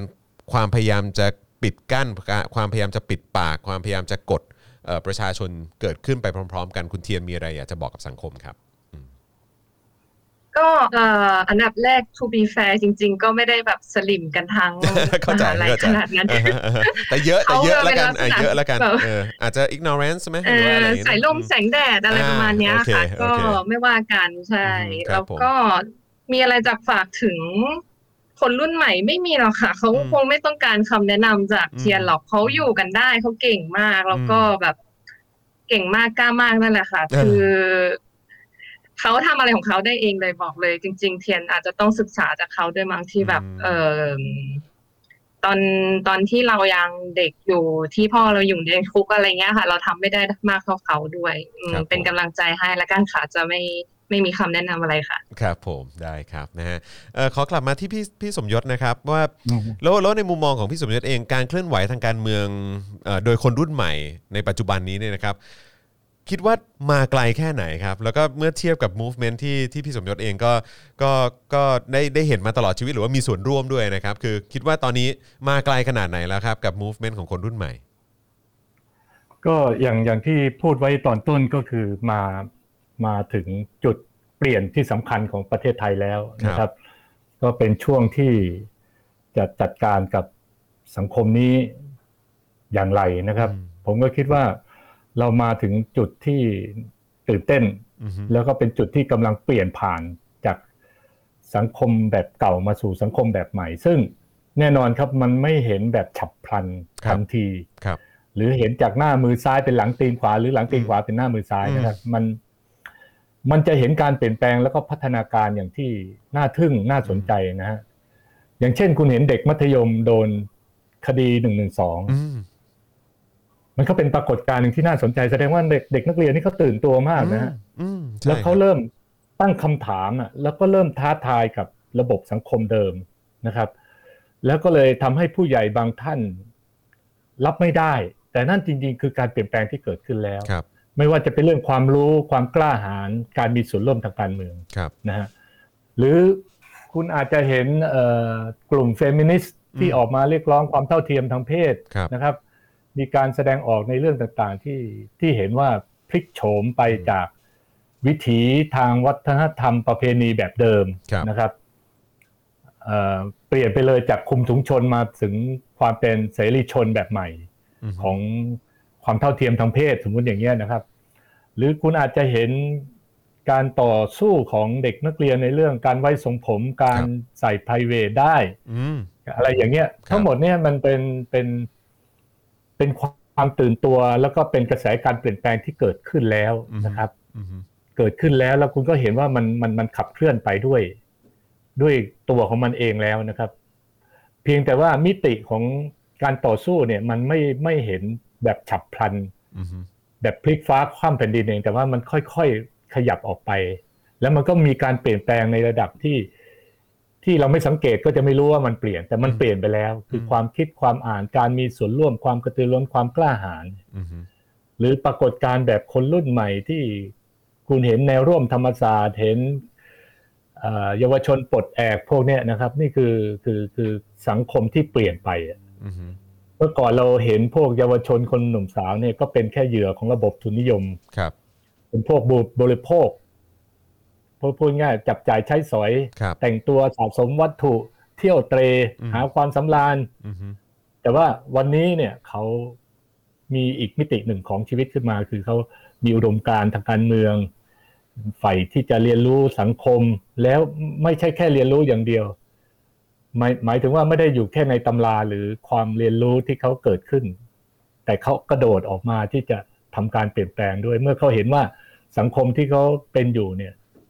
มันไม่ดีอืมแล้วก็ไม่มีความหวังไม่มีอนาคตสำหรับพวกเขา เขาก็จะทำการเปลี่ยนแปลงนะครับ เขาเลยกลายเป็นกลุ่มบุคคลที่ลุกขึ้นมาท้าทายระบบสังคมเดิมครับอืมครับเอิ่มมีหลายคนก็ที่ผม มีโอกาสได้คุยหลังไมค์นะครับแบบส่งข้อความมาใน Twitter ส่งข้อความมาใน Facebook มาคุยกันหรือบางบางทีอยู่ด้านนอกเนี่ยเอ่อบางทีเราเราไปข้างนอกแล้วเราเจอเราก็มีโอกาสได้พูดคุยเหมือนกัน แล้วก็เขาก็ให้ความสำคัญเกี่ยวกับเรื่องของการเรียกร้องประชาธิปไตยความเท่าเทียมกันการปฏิรูปอะไรต่าง ๆ เหล่านี้เนี่ยคือแล้วอันนี้อันนี้ผมอยากจะถาม ความเห็นของทั้งพี่สมยศแล้วก็คุณเทียแล้วกันนะครับ เพราะว่าคืออย่างอย่างพี่สมยศนี่เราเห็นชัดเจนว่าโอ้โหมีความชัดเจนการออกมาเรียกร้องอะไรต่าง ๆ เหล่านี้เนี่ยการพูดในพื้นที่สาธารณะการใช้พื้นที่สาธารณะในการแสดงความคิดเห็น เพื่อที่จะนำไปสู่การเปลี่ยนแปลงอะไรต่างๆ แต่ว่าท้ายที่สุดแล้วก็มีเรื่องของคดีความที่ที่ตามมาด้วยอะไรแบบนี้นะครับคือคือหลายคนตั้งคำถามว่า พี่แล้วผมผมเราในฐานะคนธรรมดาทั่วๆไปเนี่ยเราสามารถสู้หรือว่าสามารถ ทำอย่างไรได้บ้าง ในการที่จะสนับสนุนการเปลี่ยนแปลงให้มันเกิดขึ้นจริงในสังคมไทยครับ ถามทั้งสองท่านละกันครับอืมคิดว่าถ้าถ้ามีคำแนะนำผมเข้าใจคุณเทียมบอกว่าเออก็ไม่ได้มีคำแนะนำนะอะไรนะแต่ว่าในในมุมมองละกันของทั้งสองท่านคิดว่าอะไรที่มันจะสามารถช่วยผลักดันให้มันเกิดการเปลี่ยนแปลงขึ้นได้ในสังคมที่คนทุกคนสามารถทำได้ครับ คือ คืออันดับแรกเลยคือการการปฏิวัติความคิดตัวเองให้ได้ก่อนครับนะครับ แล้วก็การเปลี่ยนตัวเองจากความเป็นคนแบบพูดง่ายๆเหมือนไพร่ทาสในระบบอุปถัมภ์ที่ชีวิตต้องขึ้นต่อพึ่งพาอำนาจ หรือผู้มีบารมี หรือเราเชื่อเรื่องผู้วิเศษใด ๆ ที่จะมาช่วยให้ชีวิตเราดีขึ้นครับนะครับ อันดับแรกคือเราเราปลดปล่อยความคิดการพึ่งพาออกไปก่อนครับนั่นคือการที่เราจะต้องเริ่มที่จะเรียนรู้อือฮึตั้งคำถามกับสังคมนี้นะครับ แล้วก็หาคำตอบว่าเพราะเหตุใดมันถึงเป็นเช่นนั้น และด้วยเหตุนี้เราจะทำอะไรได้บ้าง ตรงเนี้ยผมคิดว่าเป็นสิ่งสำคัญมากที่จะเป็นจุดเริ่มต้นของการเปลี่ยนแปลงได้อืม คือเริ่มจากเปลี่ยนตัวเองฮะแล้วไม่ต้องอายว่าฉันเคยทำผิดไปแล้วในอดีต หรือคิดผิดไปแล้วในอดีตครับแต่ว่านั่นคือคือวิวัฒนาการความคิดของคนเรานะฮะครับ เพราะฉะนั้นตรงเนี้ยมันจะก้าวไปสู่การเปลี่ยนแปลงได้นะในระดับกว้างต่อไปนั่นคือ เราออกมามีปฏิบัติการร่วมกันไม่ว่าจะเป็นเรื่องการจัดทำรายการในโซเชียลมีเดียศิลปะปลดแอก เยาวชนปลดแอกครับ วีแมนปลดแอกอะไรอย่างเงี้ยมันมันคือการเข้ามาเปลี่ยนแปลงนะครับ เพราะฉะนั้นแต่ละท่านเนี่ยก็สามารถจะใช้ความสามารถใช้ศักยภาพของตนเองเนี่ยเข้าไปทำการเปลี่ยนแปลงมันอืมและตรงเนี้ยจะจะเข้าไปทำให้สังคมมันเปลี่ยนในทุกมิติ ไม่ว่าจะเป็นเรื่องความคิด ความเชื่อ ศิลปะวัฒนธรรมนะฮะหรือแม้กระทั่งในครอบครัว ในชั้นเรียนอืมแล้วก็ในระดับประเทศชาติ ตรงเนี้ยนะฮะมันก็จะจะเปลี่ยนแปลงไปโดยฉับพลันเมื่อมันสุกงอมแล้วอืมหมายถึงว่าสังคมมันสุกงอมแล้วนะฮะเพราะฉะนั้นการที่เราได้มีการโต้แย้ง กับคนที่เรียกว่าสลิมครับได้ผมพูดคุย กับคนที่ไม่เห็นด้วยครับกับพ่อแม่เรากับเพื่อนในโรงเรียนหรืออะไรต่างๆเนี่ย ผมคิดว่ามันมันไปสู่การเปลี่ยนแปลงได้อืมแล้วผมคิดว่าตอนนี้มิติตรงเนี้ยมันมันมีเยอะมากแล้ว ผมเองก็สัมผัสแล้วก็ได้เรียนรู้นะฮะครับ อย่างเช่น ตอนที่ผมอยู่ในคุกเนี่ยนะฮะในสภาวะที่โดดเดี่ยวที่สุดเนี่ย และเกือบเกือบจะสิ้นหวังในตอนนั้นที่อยู่ช่วงเจ็ดปีนะฮะเออมีป้าคนหนึ่งนะฮะก็ไม่ได้มีคือดูได้ชัดว่าเป็นคนจนแน่อืมนะฮะแล้วผมก็ไม่รู้จัก แต่แกรู้จักผมในแง่ที่ว่าแกก็มาเยี่ยมที่ที่เรือนจำนะฮะอืมเออแกก็บอกว่าแกเป็นมะเร็งและระยะสุดท้ายก็ค งจะใช้ชีวิตได้ไม่นาน แล้วแกก็ไม่มีฐานะอะไร แกมีอยู่ตังค์อยู่ร้อยห้าสิบาทครับแกว่าอย่างนั้นครับ แกบอกวันนี้มาโอนเงินให้ผมร้อยห้าสิบาทอือฮึแกบอกไม่รู้จะสู้ยังไง แล้วแกก็คงจะมีเวลาไม่มากก็อุทิศทรัพย์สินที่มีอยู่ในตัวของแกเนี่ยอืมร้อยห้าสิบาทครับ มันกลายเป็นความทรงจำของผมแล้วผมรู้สึกว่ามันอื้อหือผมจะหนีไปไหนพ้นจากการต่อสู้อืม ในเมื่อมีคนแบบเนี้ยเขาเขาต่อสู้อยู่กับผมเนี่ยครับผมเพราะฉะนั้นคนที่มาหาผมในตอนนั้น ผมก็บอกว่า เออถ้า ถ้าแม้มีคนเดียวอยู่ข้างนอกกำลังต่อสู้เพื่อการเปลี่ยนแปลงครั้งนี้เนี่ย ผมก็ยินดีที่จะต่อสู้ต่อไปอืมทั้งทั้งที่มีโอกาสแล้วโดวยซ้ำไปนะฮะที่เขาเสนอมาให้ว่า เอาไหมคุณรับสารภาพผิด คุณยอมรับกระบวนการขออภัยโทษ คุณก็จะได้ปล่อยตัวและได้อิสระไปอืม ซึ่งซึ่งเขาก็ทำจริงนะฮะครับทำจริงที่จะให้อิสรภาพกับคุณถ้าเกิดคุณเออยอมรับผิดหรือเออขอบคุณในสิ่งที่เกิดขึ้น ด้วยความเมตตาหรือสงสารนะครับ ซึ่งซึ่งอันนั้นนะมันมันมันมันทำให้พวกผม หรือตัวผมตอนนั้นเนี่ย ตัดสินใจที่จะอยู่ต่อสู้ต่อไปเพื่อ แม้ว่าผลลัพธ์ของเราคือการสูญเสียอิสรภาพ แต่เพื่อจะยืนยันว่าเสรีภาพสำคัญสูงสุด และความยุติธรรมเราปรารถนา เราไม่ได้ต้องการความเมตตาใด ๆ จากใคร ในความสงสารเมื่อเราติดคุกติดตารางนะฮะอืมอืมเออเพราะฉะนั้นผมคิดว่าถ้าเราจะเปลี่ยนแปลงเนี่ยมันมันมันทำได้เกือบทุกมิติ คนที่มีเงินก็มาสนับสนุน ไม่ว่าจะเป็นรายการสื่อทีวีต่างๆที่ที่ทำประโยชน์ต่อการเปลี่ยนแปลงบ้านเมือง ก็ก็สนับสนุนทางด้านการเงิน ใครมีความสามารถทางศิลปะก็ใช้ศิลปะ ออกมาต่อสู้ ใครเป็นพระสงฆ์ก็สวดมนต์ใครเป็นพ่อมดหมอผีก็สาบแช่งอืมเพราะว่าพลังพวกเนี้ยมันมันมันจะขับเคลื่อนให้สังคมไปข้างหน้าได้ แล้วก็เปลี่ยนแปลงได้ ครับผมนะอืมนะฮะต้องต้องเขาเรียกว่าอะไรต้องมามามีส่วนร่วมในในทางที่ตัวเองถนัดในทางที่ตัวเองสามารถทำได้นะครับ แล้วฝั่งคุณเทียนล่ะครับเออผมรู้เมื่อกี้อาจจะบอกว่าไม่มีคำแนะนำเออแต่ว่าก็แบบ นิดนึงนะเออคือในมุมมองของคุณเทียนล่ะคิดว่าเออคนทั่วๆไปทำอะไรได้บ้าง อืมครับ ผมพ่อก็พูดไปค่อนข้างครบถ้วนไปจนถึงสเกลศาสนาวงการศาสนาเลยอะนะคะอืมก็เลยเอ่อแอดยากแต่คิดว่า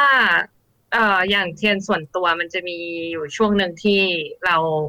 จริง ๆ เราไม่ได้มีเพื่อนไปร่วมกิจกรรม เราจะโซโล่ตลอดมีอ่าหมู่บ้านทะลุฟ้าเดินทะลุฟ้า หรือกิจกรรมอะไรเราไปคนเดียวตลอดอะไรเงี้ยครัค่ะบอันเนี้ยครับคือง่ายที่สุด หรือบางคนถ้ามีปัญหาเรื่องขี้เกียจติดเตียงอะไรเงี้ย ก็ร่วมสนับสนุนทางการเงินได้ค่ะ อย่างเช่นอืมสนับสนุนให้รายการ Daily โอ้ Topic โหอะไรขอบคุณประมาณครับนี้นะคะขอบคุณครับอ่าค่ะมันมีหลายหน่วยงานที่เอ่อเราสามารถร่วมสนับสนุนโดยที่แบบเอ่อ แค่เข้า iBanking อย่างของศูนย์ทนาย มูลนิธิต่างๆ กระจกเงาหรืออะไรเงี้ยค่ะ เราสนับสนุนทางนั้นได้เหมือนกัน อันนี้ก็คิดว่าเป็นสิ่งที่ง่ายมาก ๆ โดยเฉพาะในยุคนี้ไม่ต้องไปธนาคารแล้วอะไรเงี้ยนะคะอืมแล้วก็อ่าเรื่องทางเทคนิคก็จะเป็นประมาณเนี้ยค่ะ ทางอืมสปิริตพ่อก็พูดไปหมดแล้วว่าเราต้องเริ่มจากที่เปลี่ยนความคิดตัวเอง ถ้าอยากจะแนะนำก็คิดว่าเอ่อ โอเคเรามีอุดมการทางการเมืองต่างๆ นานา แต่ว่าเราก็ต้องอย่าลืมพัฒนาศึกษาหาความรู้เพิ่มเติมเสมออะไรเงี้ยค่ะอย่าให้เขามาดูถูกเรา หรือถ้าเกิดถึงจุดหนึ่งเถียงกับเถียงกับสลิมแล้วอะไรเงี้ยค่ะ เราจะได้มีเครื่องมือไปพูดให้เขาเข้าใจ พร้อมกับมีแฟกต์มีหลักการอะไรไปอธิบายได้ อันนี้คิดว่าทุกคนก็ควรอย่าหยุดที่จะศึกษาหาความรู้ค่ะ อืม อันนี้อันนี้ถามส่วนตัวนิดนึงได้ไหมครับ เพราะว่าผมเชื่อว่าเดี๋ยวอีกอีกอีกไม่นานผมอาจจะต้องเออมีประสบการณ์คล้าย ๆกับเออพ่อลูกคู่นี้ นะครับ ก็คือเอิ่มก็คือเดี๋ยวตอนนี้ลูกลูกผมสองคนครับ คนหนึ่งหกขวบกำลังจะเจ็ดขวบ อีกคนหนึ่งสามขวบกำลังจะสี่ขวบ เดี๋ยวเขาก็คงโตขึ้นมาแล้วก็เอ่อความคิดอะไรของเขาก็ก็คงเอ่อก็แล้วแต่เขาอะนะครับ แต่คือผมผมจากที่เราคุยกันมาเอ่อในไลฟ์เนี่ย ก็น่าจะเป็นการ confirm แหละว่าเฮ้ยจริง ๆ แล้วการเมืองมันอยู่ในทุกเรื่องในชีวิตเนอะเออนะครับแล้วการเมืองก็คงจะต้องเป็นสิ่งที่เดี๋ยวพ่อกับแม่หรือว่าในครอบครัวหรือว่าพ่อกับลูกเนี่ยเออนะฮะก็คงจะต้องพูดคุยกันในในประเด็นเกี่ยวกับเรื่องของการเมืองอืมอันนี้อันนี้ขอขอถามไปที่ที่พี่พี่พี่สมยศก่อนล้วกันนะครับว่าเออเราเรามีวิธีการหยิบยกประเด็นเรื่องพวกนี้หรือว่าคือ คือคือเราเราเราพยายามให้ลูกสนใจการเมือง หรือว่าลูกสนใจเอง หรือว่าเรามีการพูดเรื่องนี้ในครอบครัว หรือว่าเออในฐานะเป็นคุณพ่อเป็นคุณพ่อเนี่ยเราเราสื่อสารกับลูกในเรื่องของการเมืองยังไงครับเอ่อกรณีของครอบครัวผมเนี่ยเนื่องจากว่าทั้งทั้งหมดเนี่ยมีพื้นฐานในเรื่องของการเมืองมานะครับ ครับ ตั้งต้นเลยครับนะครับ แล้วก็ จริงๆ ผมไม่ได้มีส่วนในการทำให้ลูกๆสนใจการเมืองอะไรเลยนะครับเพราะว่าช่วงที่เขาเติบโตเป็นช่วงที่ผมไม่ได้อยู่ด้วยกันอ๋อครับผมอือฮึเขาก็ต้องไปอยู่ในคุกใช่ไหมฮะครับเพียงแต่ว่าบรรยากาศเอ่อในครอบครัว เช่นเอ่ออาจจะมีเอ่อพี่เป็นนักกิจกรรมด้วย แล้วก็คุณแม่ก็เข้าใจก็ ถ่ายทอดสิ่งเหล่านี้ซึ่งกันและกันออกมาครับนะผมอือฮึหรือว่าเป็นคนที่รักการอ่านอะไรอย่างเงี้ย ที่บ้านก็จะมีหนังสือมากหน่อยอือฮึทุกคนก็จะได้รับอิทธิพลจากการเป็นผู้ที่เรียนรู้จากการอ่านตั้งคำถามจากสังคมอะไรอย่างเงี้ย อยู่บ่อยอือฮึๆแล้วก็เติบโตมาจากการได้ ถกเถียงพูดคุยกันอยู่เสมอ มีแบบเห็นต่างไหมฮะ มีถ้ามีบ่อยโอ้โหคุณเทียนหัวเราะเลย แล้วแล้วแล้วทำไงครับดิวยังไงฮะ กับความเห็นต่างนี้ เราเคยเห็นต่างเรื่องอะไรไม่เคยนะมันจะมีเรื่องไลฟ์สไตล์มั้งอ๋อใช่ไหมโอเค เพราะฉะนั้นคืออันนี้ก็คงไม่เกี่ยวกับการเมือง ไม่เกี่ยวไม่เกี่ยวค่ะเพราะอยากรู้มากเลยครับ เพราะว่าเดี๋ยวผมก็คงต้องเจอละครับ แต่ก็ไม่รู้เหมือนกันว่าเอ่อลูกทั้งสองคนจะออกมาในแนวไหนนะครับ แต่ว่าอยากรู้ว่าเออสื่อสารหรือว่าพูดคุย หรือว่ามีการถกเถียงกันในเรื่องของการเมืองกันอย่างไร เพราะว่าก็คือหลาย ๆ คนก็ก็ก็มาบ่นให้ฟังเหมือนกันโอ้โหบางทีก็คุยกับคุณพ่อคุณแม่ไม่ได้เลย เพราะคุณพ่อคุณแม่ก็มีแนวคิดเป็นอีกแบบหนึ่งไม่ได้สนับสนุนประชาธิปไตยโอเคกับสิ่งที่เป็นอยู่ การกดขี่การใช้อำนาจแบบนี้มันไม่เป็นไรมันเป็นแบบไทยๆอะไรแบบนี้คือแล้วบางทีมันสื่อสารมันคุยกันไม่ได้เลยนะ อยู่ที่โต๊ะกินข้าวร่วมพูดคุยเรื่องพวกนี้ไม่ได้เลย บางบ้านนี่ถึงขั้นแบบตัดพ่อตัดลูก ตัดแม่ตัดลูกอะไรกันเลยอะเออเราก็เลยแบบเออเอ๊ะแบบนี้เนี่ย วิธีการที่จะทำให้ความเห็นต่างในครอบครัวเนี่ยมันมันอยู่ร่วมกันได้ แล้วก็เออสามารถแลกเปลี่ยนกันได้คือก็ก็ก็ไม่ทราบเหมือนกันว่าเออทั้งสองท่านพอพอพอจะมีความเห็นเกี่ยวกับเรื่องนี้ยังไงบ้างหรือเปล่าอืมหนูว่าถ้าบ้านบ้านบ้านเทียนคืน เหมือนมีความเชื่อเรื่องอ่าเสรีภาพในการแสดงออกอย่างสูงสุดอยู่แล้วเหมือนเป็นอืมคุณค่าแบบ ultimate value ของครอบครัวเรา เพราะฉะนั้นมันเอ่อ มันจะไม่ได้มีความขัดแย้งตรงนี้เลยแบบศูนย์เปอร์เซ็นแล้วก็อ่าอย่างพี่ชายกับพ่ออันนี้พ่อลองเล่าละกันว่ามีคุยกับเอ่อพี่ไทยเรื่องการเมืองยังไงบ้าง แต่ว่าเทียนเพิ่งมาแบบเอ่อมีความรู้พอที่จะสามารถเถียงได้ก็ไม่นานนี้เองอะไรเงี้ยค่ะ ก็เลยจะยังไม่ถึงอยู่ในภาวะที่เถียงกันได้ แต่ หลังจากนี้ก็เดี๋ยวลองดูค่ะ อืม เดี๋ยวลองดู ครับผมอะงั้นงั้นกลับมาที่พี่เอ่อพี่สมยศครับ แล้วคือคือยังไงฮะอย่างอย่างการพูดคุยกับเอ่อตัวเอ่อพี่ชายคุณเทียนเนี่ยคือยังไงบ้างฮะ คือคืออิทธิพลของผมเนี่ยมันมันมีน้อยอะไม่มากเลยครับ แต่ผมคิดว่าเขาได้ได้โอกาสแล้วก็ได้จังหวะที่ดี เช่นอืมไปอยู่มหาวิทยาลัยธรรมศาสตร์อืมแล้วเจอเพื่อนรุ่นพี่ที่เป็นนักกิจกรรมอะไรมากกว่า เพราะฉะนั้นตรงนั้นเขาได้อิทธิพลคือคือครอบครัว ผมอาจจะแปลกตรงที่ว่า ทัศนคติต่อชีวิตครอบครัว ผมอาจจะไม่เหมือนครอบครัวอื่น เช่น ผมไม่ไม่ไม่รู้สึกว่าการมีลูกเนี่ย จะเอาไว้ใช้เพื่อทดแทนบุญคุณอืมอะไรในบั้นปลายชีวิตเหมือนครับคนที่เขามีลูกแล้วเขาครับคาดหวังลูกใช่ไหมเออแต่เราบอกว่าเดี๋ยวเดี๋ยวโตแล้วใช้ไม่ทันอะไรอย่างเงี้ย เรากำลังมีลูกเพื่อให้สังคมนี้ไปนะฮะอืมเช่นอืมเราทำหน้าที่ในฐานะที่จะทำให้มีคนสืบทอดสังคมนี้ก็คือจะเราจะต้องมีลูกใช่ไหมฮะครับสืบเผ่าพันธุ์นั่นเองครับแต่ไม่ใช่ครอบครัวเราอือฮึสองเนี่ย เราคิดว่าเราเราทำให้มีพลเมืองมีแรงงานของสังคมต่อไปอะอืมไม่ขาดสายอืมเพราะฉะนั้นเขาโตขึ้นมาก็ต้องไปทำงาน ไปอยู่ในระบบสังคม เพราะฉะนั้นเราก็ถือว่าเราทำหน้าที่ตรงนี้จบแล้วอืม เอ่อเพราะฉะนั้นเราก็แค่ว่าเราผลิตพลเมืองของประเทศนี้ขึ้นมา แล้วมีมีมีส่วนร่วมในการสร้างพลเมืองที่เราเห็นว่าเหมาะสมกับสังคมที่เราปรารถนากับสังคมวงกว้างอย่างเงี้ย เพราะฉะนั้นเอ่อเราจึงให้ครอบครัวเติบโตมาในบรรยากาศของของสังคมที่ดีอืมเพื่อจะผลิตพลเมืองที่ดีต่อไปแล้วเราก็ ถือว่าทำหน้าที่ความเป็นพ่อแม่จบแล้ว อืมอะไรอย่างเงี้ยนะฮะเราก็ไม่ต้องคาดหวังว่าอนาคตจะเป็นยังไง แต่ว่าเราได้ได้ได้ผลิตคนออกมาให้สังคมอะไรเงี้ยอืมก็ก็มีความคิดแบบนี้อืมก็เลยไม่ได้คาดหวังว่าเอ้ยลูกจะต้องเป็นเหมือนเราไหมครับอืมอ่าหรือว่าลูกจะต้องเอ่อมาดูแลซัพพอร์ตตอนพ่อแม่แก่นะไม่ต้อง เพราะว่าโอเค เราก็ผลิตอืมให้สังคมไป คือพาเขาทำนเข้าองมาในเนี้ยโลกนี้ใช่ไหมครับผมอืม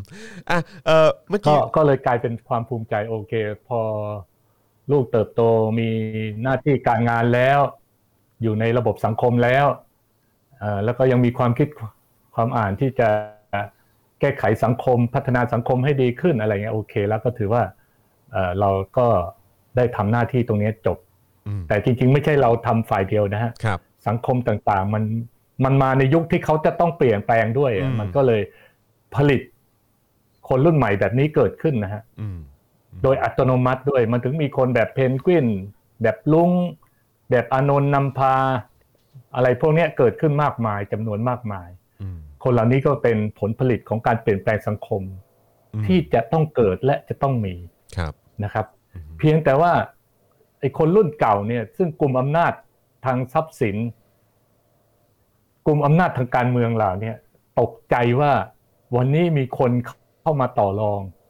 เข้ามามีส่วนร่วมหน้าตามันแปลกๆและมีมากขึ้นนะอืฮะมเหวอเลย คนที่กลุ่มอำนาจอืมชั้นบนสุดเนี่ยเขาก็ตกใจอืนะมว่าอะไรเด็กเมื่อวานซืนจะขอเข้ามามีส่วนร่วมทางการเมืองเนี่ยแต่เขาเคยเป็นผู้กำหนดชะตากรรมของประเทศนี้ แล้วทุกคนเชื่อว่าปราศจากเขาคนนั้นชนชั้นนำทั้งหมดแล้วเนี่ย สังคมก็จะหยุดนิ่งหรือพังทลายอืมแต่ปรากฏว่าวันนี้ไม่ใช่ละสังคมมันเปลี่ยนอืมเปลี่ยนไปเยอะอืมมันจึงมี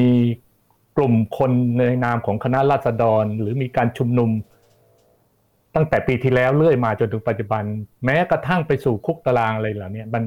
มันกลายเป็นสังคมที่เกิดขึ้นจริงอืมอืมๆและเป็นผลิตผลของสังคมไทยอย่างหลีกเลี่ยงไม่ได้อืมอืมอืม มีคำถามจากทางบ้านซึ่งผมว่าดีมากเลยนะครับ อันนี้ก็เอ่อต้องยกเครดิตให้พี่โรซี่อีกนะครับ คือพี่โรซี่ส่งมาถามว่า พี่สมยศมองการเคลื่อนไหวของเด็กๆ สมัยใหม่อย่างไร เป็นไปได้หรือไม่ที่การเคลื่อนไหวนี้จะหยุดความบิดเบี้ยวของระบบการเมืองนะฮะแล้วก็รวมถึงเรื่องของเออมาตรา1นึด้วย และทำให้เรื่องสิทธิแรงงานที่พี่สมยศต่อสู้มาตลอดเนี่ยสำเร็จได้จริงในช่วงชีวิตนี้ โอ้โห กี่คำถามมันเอาภาพรวมก็ได้ฮะภาพรวมก็ได้คือ คือการการเคลื่อนไหวไม่รู้ของจะตั้งต้นเออคือการการคิดว่าการเคลื่อนไหวของเด็กรุ่นใหม่หรือคนรุ่นใหม่เนี่ยนะครับมันจะหยุดความบิดเบี้ยวของระบบการเมือง รวมถึงการใช้มาตรา1นึแล้วก็อาจจะนำพาไปสู่การเปลี่ยนแปลงในเรื่องของสิทธิแรงงานที่พี่สมยศต่อสู้มาตลอดคิดว่ามันจะเกิดขึ้นจริงในยุคในในช่วงชีวิตพี่พี่สมยศไหมครับเอ่อผมคิดว่าตอนนี้มันมันมีปรากฏการณ์ที่น่าสนใจนะฮะครับ เหมือนเหมือนคดีผมรุ่นแรกเนี่ยนะฮะเป็นคดีที่สิ้นหวังแน่คือใช้ชีวิตเป็นนักโทษเนี่ยนะฮะอืมแต่พอมาช่วงนี้เนี่ย ถึงแม้ว่าเราได้อิสรภาพมาแบบไม่เต็มที่นะฮะได้มาครึ่งครึ่งๆกลางๆ เป็นอิสรภาพแบบสัตว์ครึ่งบกครึ่งน้ำนะฮะครับทุกวันเนี้ยผมครับก็ก็มันดีกว่าที่เคยเกิดขึ้นนะฮะอือฮึคุณจะเห็นเลยว่ามีคนแบบป้าเป้าเนี่ยอือฮึ โหไม่ไม่คิดไม่ถึงเลยนะฮะครับถึงแม้ว่าชนชั้นกลางผู้มีการศึกษาก็อาจจะโอ้โหมันหยาบคายมากอืมแต่นั่นเป็นเรื่องที่น่าสนใจนะครับ ตรงอืมที่ว่าคนที่เป็นคนระดับล่างแบบป้าเป้าเนี่ย เขากล้าต่อสู้กล้าแสดงออก แน่นอนครับ เราคุ้นเคยกับวัฒนธรรมมารยาทผู้ดีอะไรเงี้ย ถ้าเจอแบบป้าเป้าก็อาจจะรู้สึกไม่รับไม่ได้อืม แต่นี่คือปรากฏการณ์ที่ที่สังคมเกิดขึ้นแล้ว ผมไม่เคยเห็นแบบนี้เลยนะฮะ เช่นยืนหยุดขังอือฮึแล้วกระจายไปตั้งยี่สิบจังหวัดทั่วอืมประเทศอย่างเงี้ยอืมมันอืมมันมันเห็นได้ว่า เป็นเป็นพลังที่ที่ยิ่งใหญ่มาก หรือคนที่ยังชุมนุมหน้าเรือนจำร้องเพลงกันทุกวันแบบอเล็กเอ่อกับกลุ่มยี่สิบสามสิบคนเนี่ยนะฮะ นั่นก็เป็นการต่อสู้อย่างหนึ่งนะครับ รวมไปถึง พระพิสุสงฆ์ที่ที่ต้องถูกถอดจีวรเนี่ยเพราะว่าไปชุมนุมหน้าศาลอาญาครับแล้วปักหลักเป็นหมู่บ้านอะไรต่างอือฮึๆรวมไปถึงหมู่บ้านทะลุฟ้า ทั้งหลายทั้งปวงเนี่ยผมเห็นว่าเป็นเป็นสิ่งหนึ่งที่ทำให้เกิดการเปลี่ยนแปลงนะครับ อย่างใหญ่หลวงในสังคมไทย โดยเฉพาะอย่างยิ่งเนี่ย เป็นครั้งแรกที่ศาลจะต้องออกมาชี้แจงเรื่องการประกันตัวอืมทั้งนั้นศาลไม่ไม่ต้องสนใจก็ได้อือฮึแต่การที่เกิด ปรากฏการณ์ของการต่อสู้ จนกระทั่งจะต้องปล่อยอานนท์ไม้กับจัสตินในวันเนี้ย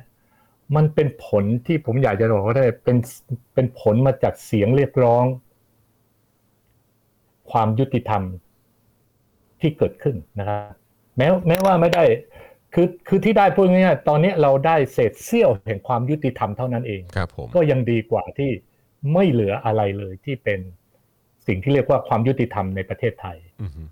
ก็ได้เศษเสี้ยวนั้นมาก็ถือว่าโอเคในระดับหนึ่งนะครับ แต่ว่าอันนี้มันบอกเลยว่า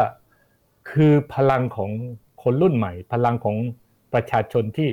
อยู่ในยุคเปลี่ยนผ่านเนี่ยมันได้เกิดขึ้นแล้วจริงนะครับอืมทีนี้มาถึงเรื่องแรงงานเนี่ยเอ่อก็ยังไม่ไม่เป็นองค์กรทางประชาชนที่ ที่เป็นคล้ายๆว่าเป็นพลังที่ คือพวกเขาอยู่ในสภาพที่ยากลำบากกว่าคนทุกกลุ่มอะครับ ยากลำบากกว่าเกษตรกรอีกนะครับครับ เพราะว่าเราอยู่ในเราอยู่ในยุคดิจิตอลเนี่ยอืมมันมีลักษณะตัวใครตัวมันสูงมากครับใช่ไหมครับ แล้วก็เป็นลักษณะปัจเจกชน ค่อนข้างจะมากนะฮะด้วยด้วยเหตุที่เราต้องอยู่กับ Facebook อยู่กับ social media แล้วครัเราก็สนทนาผ่านออนไลน์อะไรเงี้ยครับ ปฏิสัมพันธ์ระหว่างคนในสังคมมันน้อยลง เพราะฉะนั้นการรวมตัวเป็นสหภาพแรงงานเพื่อต่อรองยกระดับชีวิตของตนเองเนี่ยจึงน้อยลงอืมอืมนะครับครับ แล้วก็เราอยู่ในยุคที่มันมีการเอ่อเคลื่อนไหวของทุนไปได้แบบรวดเร็วระหว่างประเทศนะฮะเพราะฉะนั้นเขาเห็นว่าประเทศไทยไม่ไหวแล้ว ไม่สามารถอยู่ในระบบ การเมืองแบบเผด็จการเช่นนี้ได้ เพราะเขาไม่รู้ว่าเช้าสั่งอีกอย่างเย็นจะขอยกเลิกเหมือนอย่างอืมการจัดการโควิด เนี่ยครับ พวกนี้เขาก็อะผมไม่อยู่เมืองไทยแล้วผมไปเวียดนามดีกว่าอืมอะไรอย่างเงี้ยนะฮะมันก็ทำให้แรงงานเนี่ยขาดความมั่นคงในการทำงานอืมก็คือการว่างงานเกิดขึ้นในครับขณะผมนี้ครับนั้นพอการว่างงานเกิดขึ้น แถมยังมีแรงงานต่างด้าวเข้ามาอีกอืมเพราะฉะนั้น มันจะเกิดปรากฏการณ์ที่ทุกคนตกอยู่ในสภาพที่อ่อนเปรี้ยเพลียแรงทางเศรษฐกิจ และไม่มีแรงจะขึ้นมาขอให้มีการยกระดับความเป็นอยู่ที่ดีขึ้นได้อืมนะครับ เพราะฉะนั้นตอนนี้ทางรอดอันเดียวของแรงงานหรือฝ่ายที่เป็นคนทำงานในระบบเงินเดือนอย่างพวกเราเนี่ยนะฮะก็จำเป็นที่จะต้องเออมีส่วนร่วมต่อการเปลี่ยนแปลงทางการเมืองให้ได้ครับผมเพื่อที่จะทำให้ การเมืองเนี่ยกลับมารับใช้เศรษฐกิจ กลับมารับใช้ชีวิตความเป็นอยู่ของประชาชนนะฮะซึ่งนั้นหมายความว่าฝ่ายแรงงานก็ต้องต้องต้องมีส่วนร่วมทางการเมืองอะแล้วก็ต้องตื่นตัวที่จะรวมตัวกัน ไม่ว่าจะเป็นสาภาพแรงงานหรือเป็นองค์กรอื่นใด ซึ่งก็มีแล้วนะครับ แต่ว่ายังไม่ไม่ไม่เป็นพลังที่เอ่อมีส่วนร่วมได้อย่างเต็มที่อืม ครับผมนะฮะครับอะโอเคนะครับ ก็นี่เราคุยกันมาชั่วโมงกว่าแล้วนะครับนะก็เอิ่มอันนี้ขออีกหนึ่งคำถามแล้วกันนะครับนะอยากจะถามทั้งสองท่าน ซึ่งเดี๋ยวขอเริ่มที่คุณเทียนก่อนละกันนะครับนะฮะเอิ่มคำถามนี้เนี่ยเอ่อผมไม่รู้จะมัดมือชกไปหรือเปล่า คืออมระหว่างคำว่ามีความหวังนะฮะกับคำว่ามั่นใจนะครับว่าคือคุณเทียนนะครับเอ่อ รู้สึกมีความหวังหรือรู้สึกมั่นใจว่าความเปลี่ยนแปลงนะครับที่พวกเราคาดหวังกันนะครับในภาพรวมของสังคมเนี่ยนะครับคิดว่ามันจะเกิดขึ้นในในช่วงชีวิตเราไหมฮะคือใช้คำว่ามีความหวังหรือมั่นใจครับสำหรับคุณเทียนอืมไม่รู้มัดมือชกไปหรือเปล่าว่าจะเกิดขึ้นในยุคเรา คือก่อนเราใช่ไหมตายคะฮะเอางี้แล้วกัน เออ ก็ขึ้นอยู่กับว่าจะตายเมื่อไหร่อะค่ะถ้าสุขภาพไม่ค่อยดี อาจจะไม่เกิดในเอยุคเทียน แต่ว่าครับอ่ามันขอไม่ใช้คำว่ามั่นใจแล้วกันขอเป็นอืมคำว่ามีความหวังอืมค่ะ ครับผมอืมอือฮึเพราะว่าอ่ามันก็ไม่ใช่เรื่องง่าย ๆนะคะ อย่างของ ในชีวิตเทียนก็เกือบเกือบครึ่งชีวิตผ่านมาแล้ว แล้วก็เห็น development ของมันพอสมควรอืมอ่าก็มีความหวังค่ะว่าจะได้เห็นสิ่งดีๆ ในยุคเราค่ะ อืมครับผมนะฮะแล้วพี่สมยศล่ะครับ ระหว่างคำว่ามีความหวังกับคำว่ามั่นใจ พี่สมยศอยากจะใช้คำไหนครับ มีความหวังด้วยความมั่นใจ มีความหวังด้วยความมั่นใจ ช่วยช่วยขยายความนิดหนึ่งครับอือฮึคือคือผมมั่นใจว่าเกิดการเปลี่ยนแปลงแน่ และการเปลี่ยนแปลงอย่างที่ที่ที่บอกมาแล้วว่ามันมันได้เปลี่ยนไปแล้วครับ เพียงแต่ว่าเรายังไม่เห็นแบบฉับพลันทันทีครับ ไอ้จังหวะที่จะเกิดการเปลี่ยนแปลงแบบฉับพลันเนี่ย มันมันมีแน่อือฮึอย่างว่ามันเป็นช่วง ช่วงของการเปลี่ยนผ่านครับนะครับ แล้วก็เป็นช่วงของการปะทะ ระหว่างรุ่นระหว่างความคิดเก่าความคิดใหม่ระหว่างความก้าวหน้ากับความล้าหลัง ขณะนี้กำลังต่อสู้และปะทะกันนะครับแต่ผมมั่นใจโดยสภาพว่ามันจะต้องก้าวหน้าขึ้นอืมนะครับ แล้วก็เป็นความหวังว่าไปถึงแน่อือฮึครับ ผม ในระยะเวลาไม่น่าเกินสิบปีข้างหน้าเนี่ย หรืออย่างเร็วที่สุดผมว่าไม่เกินปี 2567อืมตอนนี้ 64 อีก 3 ปี ครับ เออ มั่นใจฮะ ครับผม ตอนนี้ตอนนี้ ไอ้ก็ไอ้ความมั่นใจนี่เป็นเป็นความมั่นใจที่เราดูจากจังหวะของประวัติศาสตร์ด้วยนะฮะคุณดูช่วงที่เราปฏิรูปประเทศครั้งแรก สมัยรัชกาลที่ห้านี่มันปีพศอะไร สองสี่สามห้าใช่ไหมอืม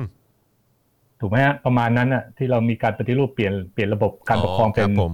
สมรยาสิทธิราชย์อือฮึเต็มที่นะฮะครับผมแล้วเรามีรถไฟมีโทรศัพท์ มีประปาไฟฟ้าขึ้น เป็นความทันสมัยในยุคนั้น เนี่ยอืมก็ประมาณสองสี่สามห้าเอ่อบวกอีกสี่สิบปีเราจะได้สองสี่เจ็ดห้าอืมเห็นไหมครับ ระยะครับสี่สิบถึงห้าสิบปีเนี่ยเราได้สองสี่เจ็ดห้าแล้วแรงของ โบราณหรือประเพณีเก่าเนี่ย ของหรืออำนาจเก่าเนี่ย ก็เหวี่ยงกลับมาอีก อืมแต่ไม่ร้อยเปอร์เซ็นครับกลับมาไม่หมดนะฮะแม้ว่ามีความพยายามของคนเก่าที่จะรักษาอำนาจไว้เนี่ยเหวี่ยงไว้อืมเพราะว่าพอถัดมาอีกประมาณสี่สิบปีมั้งสองสี่เจ็ดห้าบวกสี่สิบประมาณสองห้าหนึ่งหกอืมโอ้มันก็เกิดการลุกขึ้นสู้เห็นไหมฮะอืมอยู่ในระยะห้าสิบปีอืมบวกไปเอ่อ ถ้าบวกอีกห้าสิบปีของสองสี่เจ็ดห้าเอ้ยสองห้าหนึ่งสหอกห้าหนึ่งเท่าไหร่อะอืมเป็นเท่าไหร่นะก็หกหกอืมสองห้าหกหกใช่ไหมอืมอืมเออก็ประมาณนั้นห้าสิบระยะเนี้ยอืมคือผมเห็นว่าระยะที่มันฉับพลัน หรือเปลี่ยนแปลงหนักๆ อยู่ในระยะห้าสิบปีอืมแล้วเมื่อเอาห้าสิบปีบวกแต่ละช่วงเนี่ยมันใกล้เคียงกัน อืมอืมบวกลบนิดหน่อยอืม บวกลบนิดหน่อยก็อยู่ในทศวรรษของการเปลี่ยนแปลงช่วงนี้อืมคือจริง ๆ มันมาตกเอาปี 2557 นะครับอืมเพราะฉะนั้นการรัฐประหาร 2557 เนี่ย ถ้ามองจากการเปลี่ยนแปลงทางสังคมก็ถือว่าเป็นการขุดหลุม ของของระบบอืมตอนนี้รอการฝังกลบอืมเท่านั้นเองอืมเพราะฉะนั้นผมก็เลยคำนวณว่ามันน่าจะไปแล้วเสร็จในปี 2567 นะฮะอืม การเปลี่ยนแปลงครั้งใหญ่จะเกิดขึ้น ซึ่งอันนี้เดี๋ยวเดี๋ยวรอคุณอานนท์นำพา ซึ่งแกก็ก็มีองค์ประทับในตัวที่เขาสามารถบอกได้นะฮะผมก็หวังว่ารายการสป็อคดาร์กหรือรายการเดลี่ท็อปิกจะครับผมเชิญโอ้แน่นอนจองครับตัวเลยนะครับ ผมครับคิดว่าผมคิวแกเยอะจะเยอะมากได้เลยเย็นครับนี้คงได้ต่อยแล้วอะครับ ผมไม่มีปัญหาแล้วครับ ก็แกอาจจะคำนวณระยะเวลาที่แกจะต่อสู้ต่อไปอีก อืมอย่างไรนะครับครับผมก็ได้คุยกับแกมากก็ วันนี้ต้องแสดงความยินดีที่แกจะได้ออกจากคุกมานะครับ แล้วก็คงมีอะไรสนุกสนานกับการต่อสู้ของของแกอีกครับผมนะฮะครับโอ้โหขอบพระคุณแต่หมอมากสมยนะครับศฟันธงหกเจ็ดนะคะครับผมเนี่ยผมถึงบอกว่าเฮ้ยจริง ๆ แล้วเนี่ยเดี๋ยวเทปนี้อาจจะเป็นเทปประวัติศาสตร์ก็ได้นะฮะถ้าเกิดเกิดอะไรครับขึ้นมาปุ๊บเนี่ยนะฮะเราจะได้ย้อนมาดูเทปนี้ได้ แล้วก็เอ่อครับหมอสมยศได้ได้ทำนายไว้อย่างนี้ นะฮะโอ้โห แต่ว่าวันนี้แต่เอ่อคือแต่ที่พูดนี่คมันรับมีมันมีร่องรอยนะฮะอืมมันมีร่องรอยที่ที่ไปแล้วนะฮะครับตอนเนี้ยผมไม่ว่าจะเป็นการป่วยไข้การเปลี่ยนผ่านอืมการเกิดใหม่อือฮึการคือว่าเกิดแก่เจ็บตายเนี่ย แล้วก็มันมันกำลังเกิดขึ้นอยู่ในวัฏจักร ของการเปลี่ยนแปลงสังคมแล้วอะผมผมคิดว่ามันมีร่องรอยคำนวณไว้ แล้วก็ไม่แน่นะ มันบางทีปีหน้าก็อาจจะจบก็ได้ อืมครับผมครับ เอาละครับ เดี๋ยวคอยติดตามแล้วกันนะครับ แล้วก็วันนี้ก็อย่างที่บอกไปเราก็ได้ทราบข่าวดีไปนะครับนะเกี่ยวเรื่องของการได้รับการประกันตัว ซึ่งเดี๋ยวรายละเอียดต่างๆ เดี๋ยวเราก็จะมาอัปเดตใน Daily Topics ในช่วงเย็นนี้ด้วยนะครับยังไงก็ติดตามกันได้นะครับ แต่ว่าวันนี้รู้สึกเป็นเกียรติมากๆนะครับแล้วก็รู้สึกดีใจแล้วก็ปลื้มใจมากๆนะครับที่ได้คุยกับทั้งพี่สมยศนะครับแล้วก็คุณเทียนด้วยนะครับรู้สึกดีใจมาก ๆเลย แล้วผมก็เชื่อว่าคุณผู้ชมเองก็ประทับใจนะครับ แล้วก็น่าจะ ดื่มด่ำนะกับมุมมองนะครับแล้วก็เอ่อความเห็นที่ได้รับฟังกันในวันนี้นะครับนะยังไงก็ฝากคุณผู้ชมนะครับช่วยกันแชร์ต่อแล้วก็ส่งต่อออกไปนะครับให้คนได้ดูกันเยอะๆด้วยละกันนะครับผมนะฮะวันนี้ก็ขอบคุณทั้งสองท่านมากๆเลยนะครับแล้วก็ผมหวังเป็นอย่างยิ่งเลยนะครับว่าเราจะมีโอกาสได้พูดคุยกันอีกนะครับในเร็วๆนี้นะครับยังไงเอ่อฝากทั้งสองท่านดูแลสุขภาพด้วยนะครับ ครับสวัสดีค่ะวัขอบนี้ คุณค่ะ ขอบคุณมากเลยนะครับพี่สมยศแล้วก็คุณเทียนด้วยนะครับ ขอบพระคุณครันะบครับขอบคุณที่ ทำให้เรามาเจอกันกับพ่อลูกด้วยนะฮะครับผมก็ไม่ได้เห็นก็หน้าก็กันคุยนานขอบคุณก็คุยกันออนไลน์แหละครับ สนับสนุนรายการได้นะครับครับผมนะฮะขอบคุณทั้งสองสวัสดีท่านครับมากนะครับ สวัสดีครับ สวัสดีคครัรับบสวัสดีค่ะสวัสดีครับนะฮะโอ้โห ดีใจจังเลยนะครับ ได้คุยกับทั้งทั้งสองท่านเลยนะครับ แล้วก็ผมรู้สึกว่าสำหรับซีรีส์ของเรานะครับ ราษฎรทอล์กเสียงจากผู้พิทักษ์นักสู้นะครับ วันนี้ เข้มข้นเนอะเออดีใจจังเลยนะครับ แล้วก็แอบเสียดายนะ เพราะว่าจริง ๆ วันนี้ก็อยากให้คุณปาล์มมานั่งคุยด้วย แล้วก็คุณปาล์มเขาก็เขาก็มีคำถามอะไรหลาย ๆ อย่างในมุมมองของเขาที่ผมว่าก็น่าจะยิ่งทำให้อ่อที่เราคุยกันจากเข้มข้นแล้วก็ยิ่งเข้มข้นขึ้นไปอีกนะครับ รวมถึงพี่โรซี่ด้วยจริง ๆ พี่โรซี่ก็อยากจะมาร่วมสัมภาษณ์ในวันนี้มากนะแต่ว่าวันนี้ไปออกกองเอ่อโค้ชแขกนั่นเองนะครับ ก็หวังว่านะครับคำถามนะครับที่ผมเตรียมมานะครับ แล้วก็คำถามเสริมที่ได้จากพี่โรซี่เนี่ยนะครับ ก็จะเป็นเอ่อคำถามแล้วก็ได้รับคำตอบมาถูกใจคุณผู้ชมนะครับหรือว่าเเขาเรียกว่าทำให้คุณผู้ชมเต็มอิ่มแล้วกันนะครับผมนะยังไงก็ฝากไว้ด้วยแล้วกันนะครับสำหรับคลิปนี้ใครที่ดูแล้วแล้วก็โหรู้สึกแบบสนุกนะครับหรือว่าประทับใจนะครับหรือว่ารู้สึกว่ามีมุมมองความเห็นที่น่าสนใจในคลิปนี้ก็อย่าลืมช่วยกันแชร์ แล้วก็เก็บไว้ด้วยนะครับอย่าลืมว่าหมอหมอสมยศใช่ไหมอาจารย์แบงค์หมอสมยศได้ทำนายไว้แล้วนะครับ ก็เดี๋ยวเดี๋ยวเดี๋ยวมาดูกันเมื่อกี้เห็นมีคอมเมนต์บอกว่าฟันธง 2อะไรนะ2570เขาบอก 2570 มีคอมเมนต์มาเมื่อกี้นะครับ แล้วก็เห็นเมื่อกี้มี ผมไม่แน่ใจว่าเป็นเพื่อนเพื่อนคุณเทียนหรือเปล่า ส่งมาบอกว่าเทียนตีดอทกัน ที่แท้สายออนไลน์เหรอเนี่ยเออนะครับผมนะฮะโอเคนะครับก็วันนี้สำหรับซีรีส์ราษฎรทอล์กเสียงจากผู้พิทักษ์นักสู้นะครับกับคุณสมยศ และคุณประกายดาวพฤกษาเกษมสุขนะครับก็เรียบร้อยนะครับครบถ้วนนะครับเดี๋ยวเย็นนี้เราจะกลับมาอีกครั้งหนึ่งตอนประมาณ 5 โมง5โมงนิดๆนะครับ นะฮะกับ Daily Topics นะครับวันนี้เป็นคิวของคุณปาล์มนั่นเองนะครับแล้วก็เดี๋ยวจะกลับมาเจอกับผม แล้วก็อาจารย์แบงค์อีกเช่นเคยนะครับแต่ว่าสำหรับเอ่อเทปนี้นะครับก็ขอจบลงเพียงเท่านี้ก่อนละกันนะครับแล้วเดี๋ยวกลับมาเจอกันตอน5โมงเย็นสวัสดีครับ Daily Topics กับจอห์นวินยู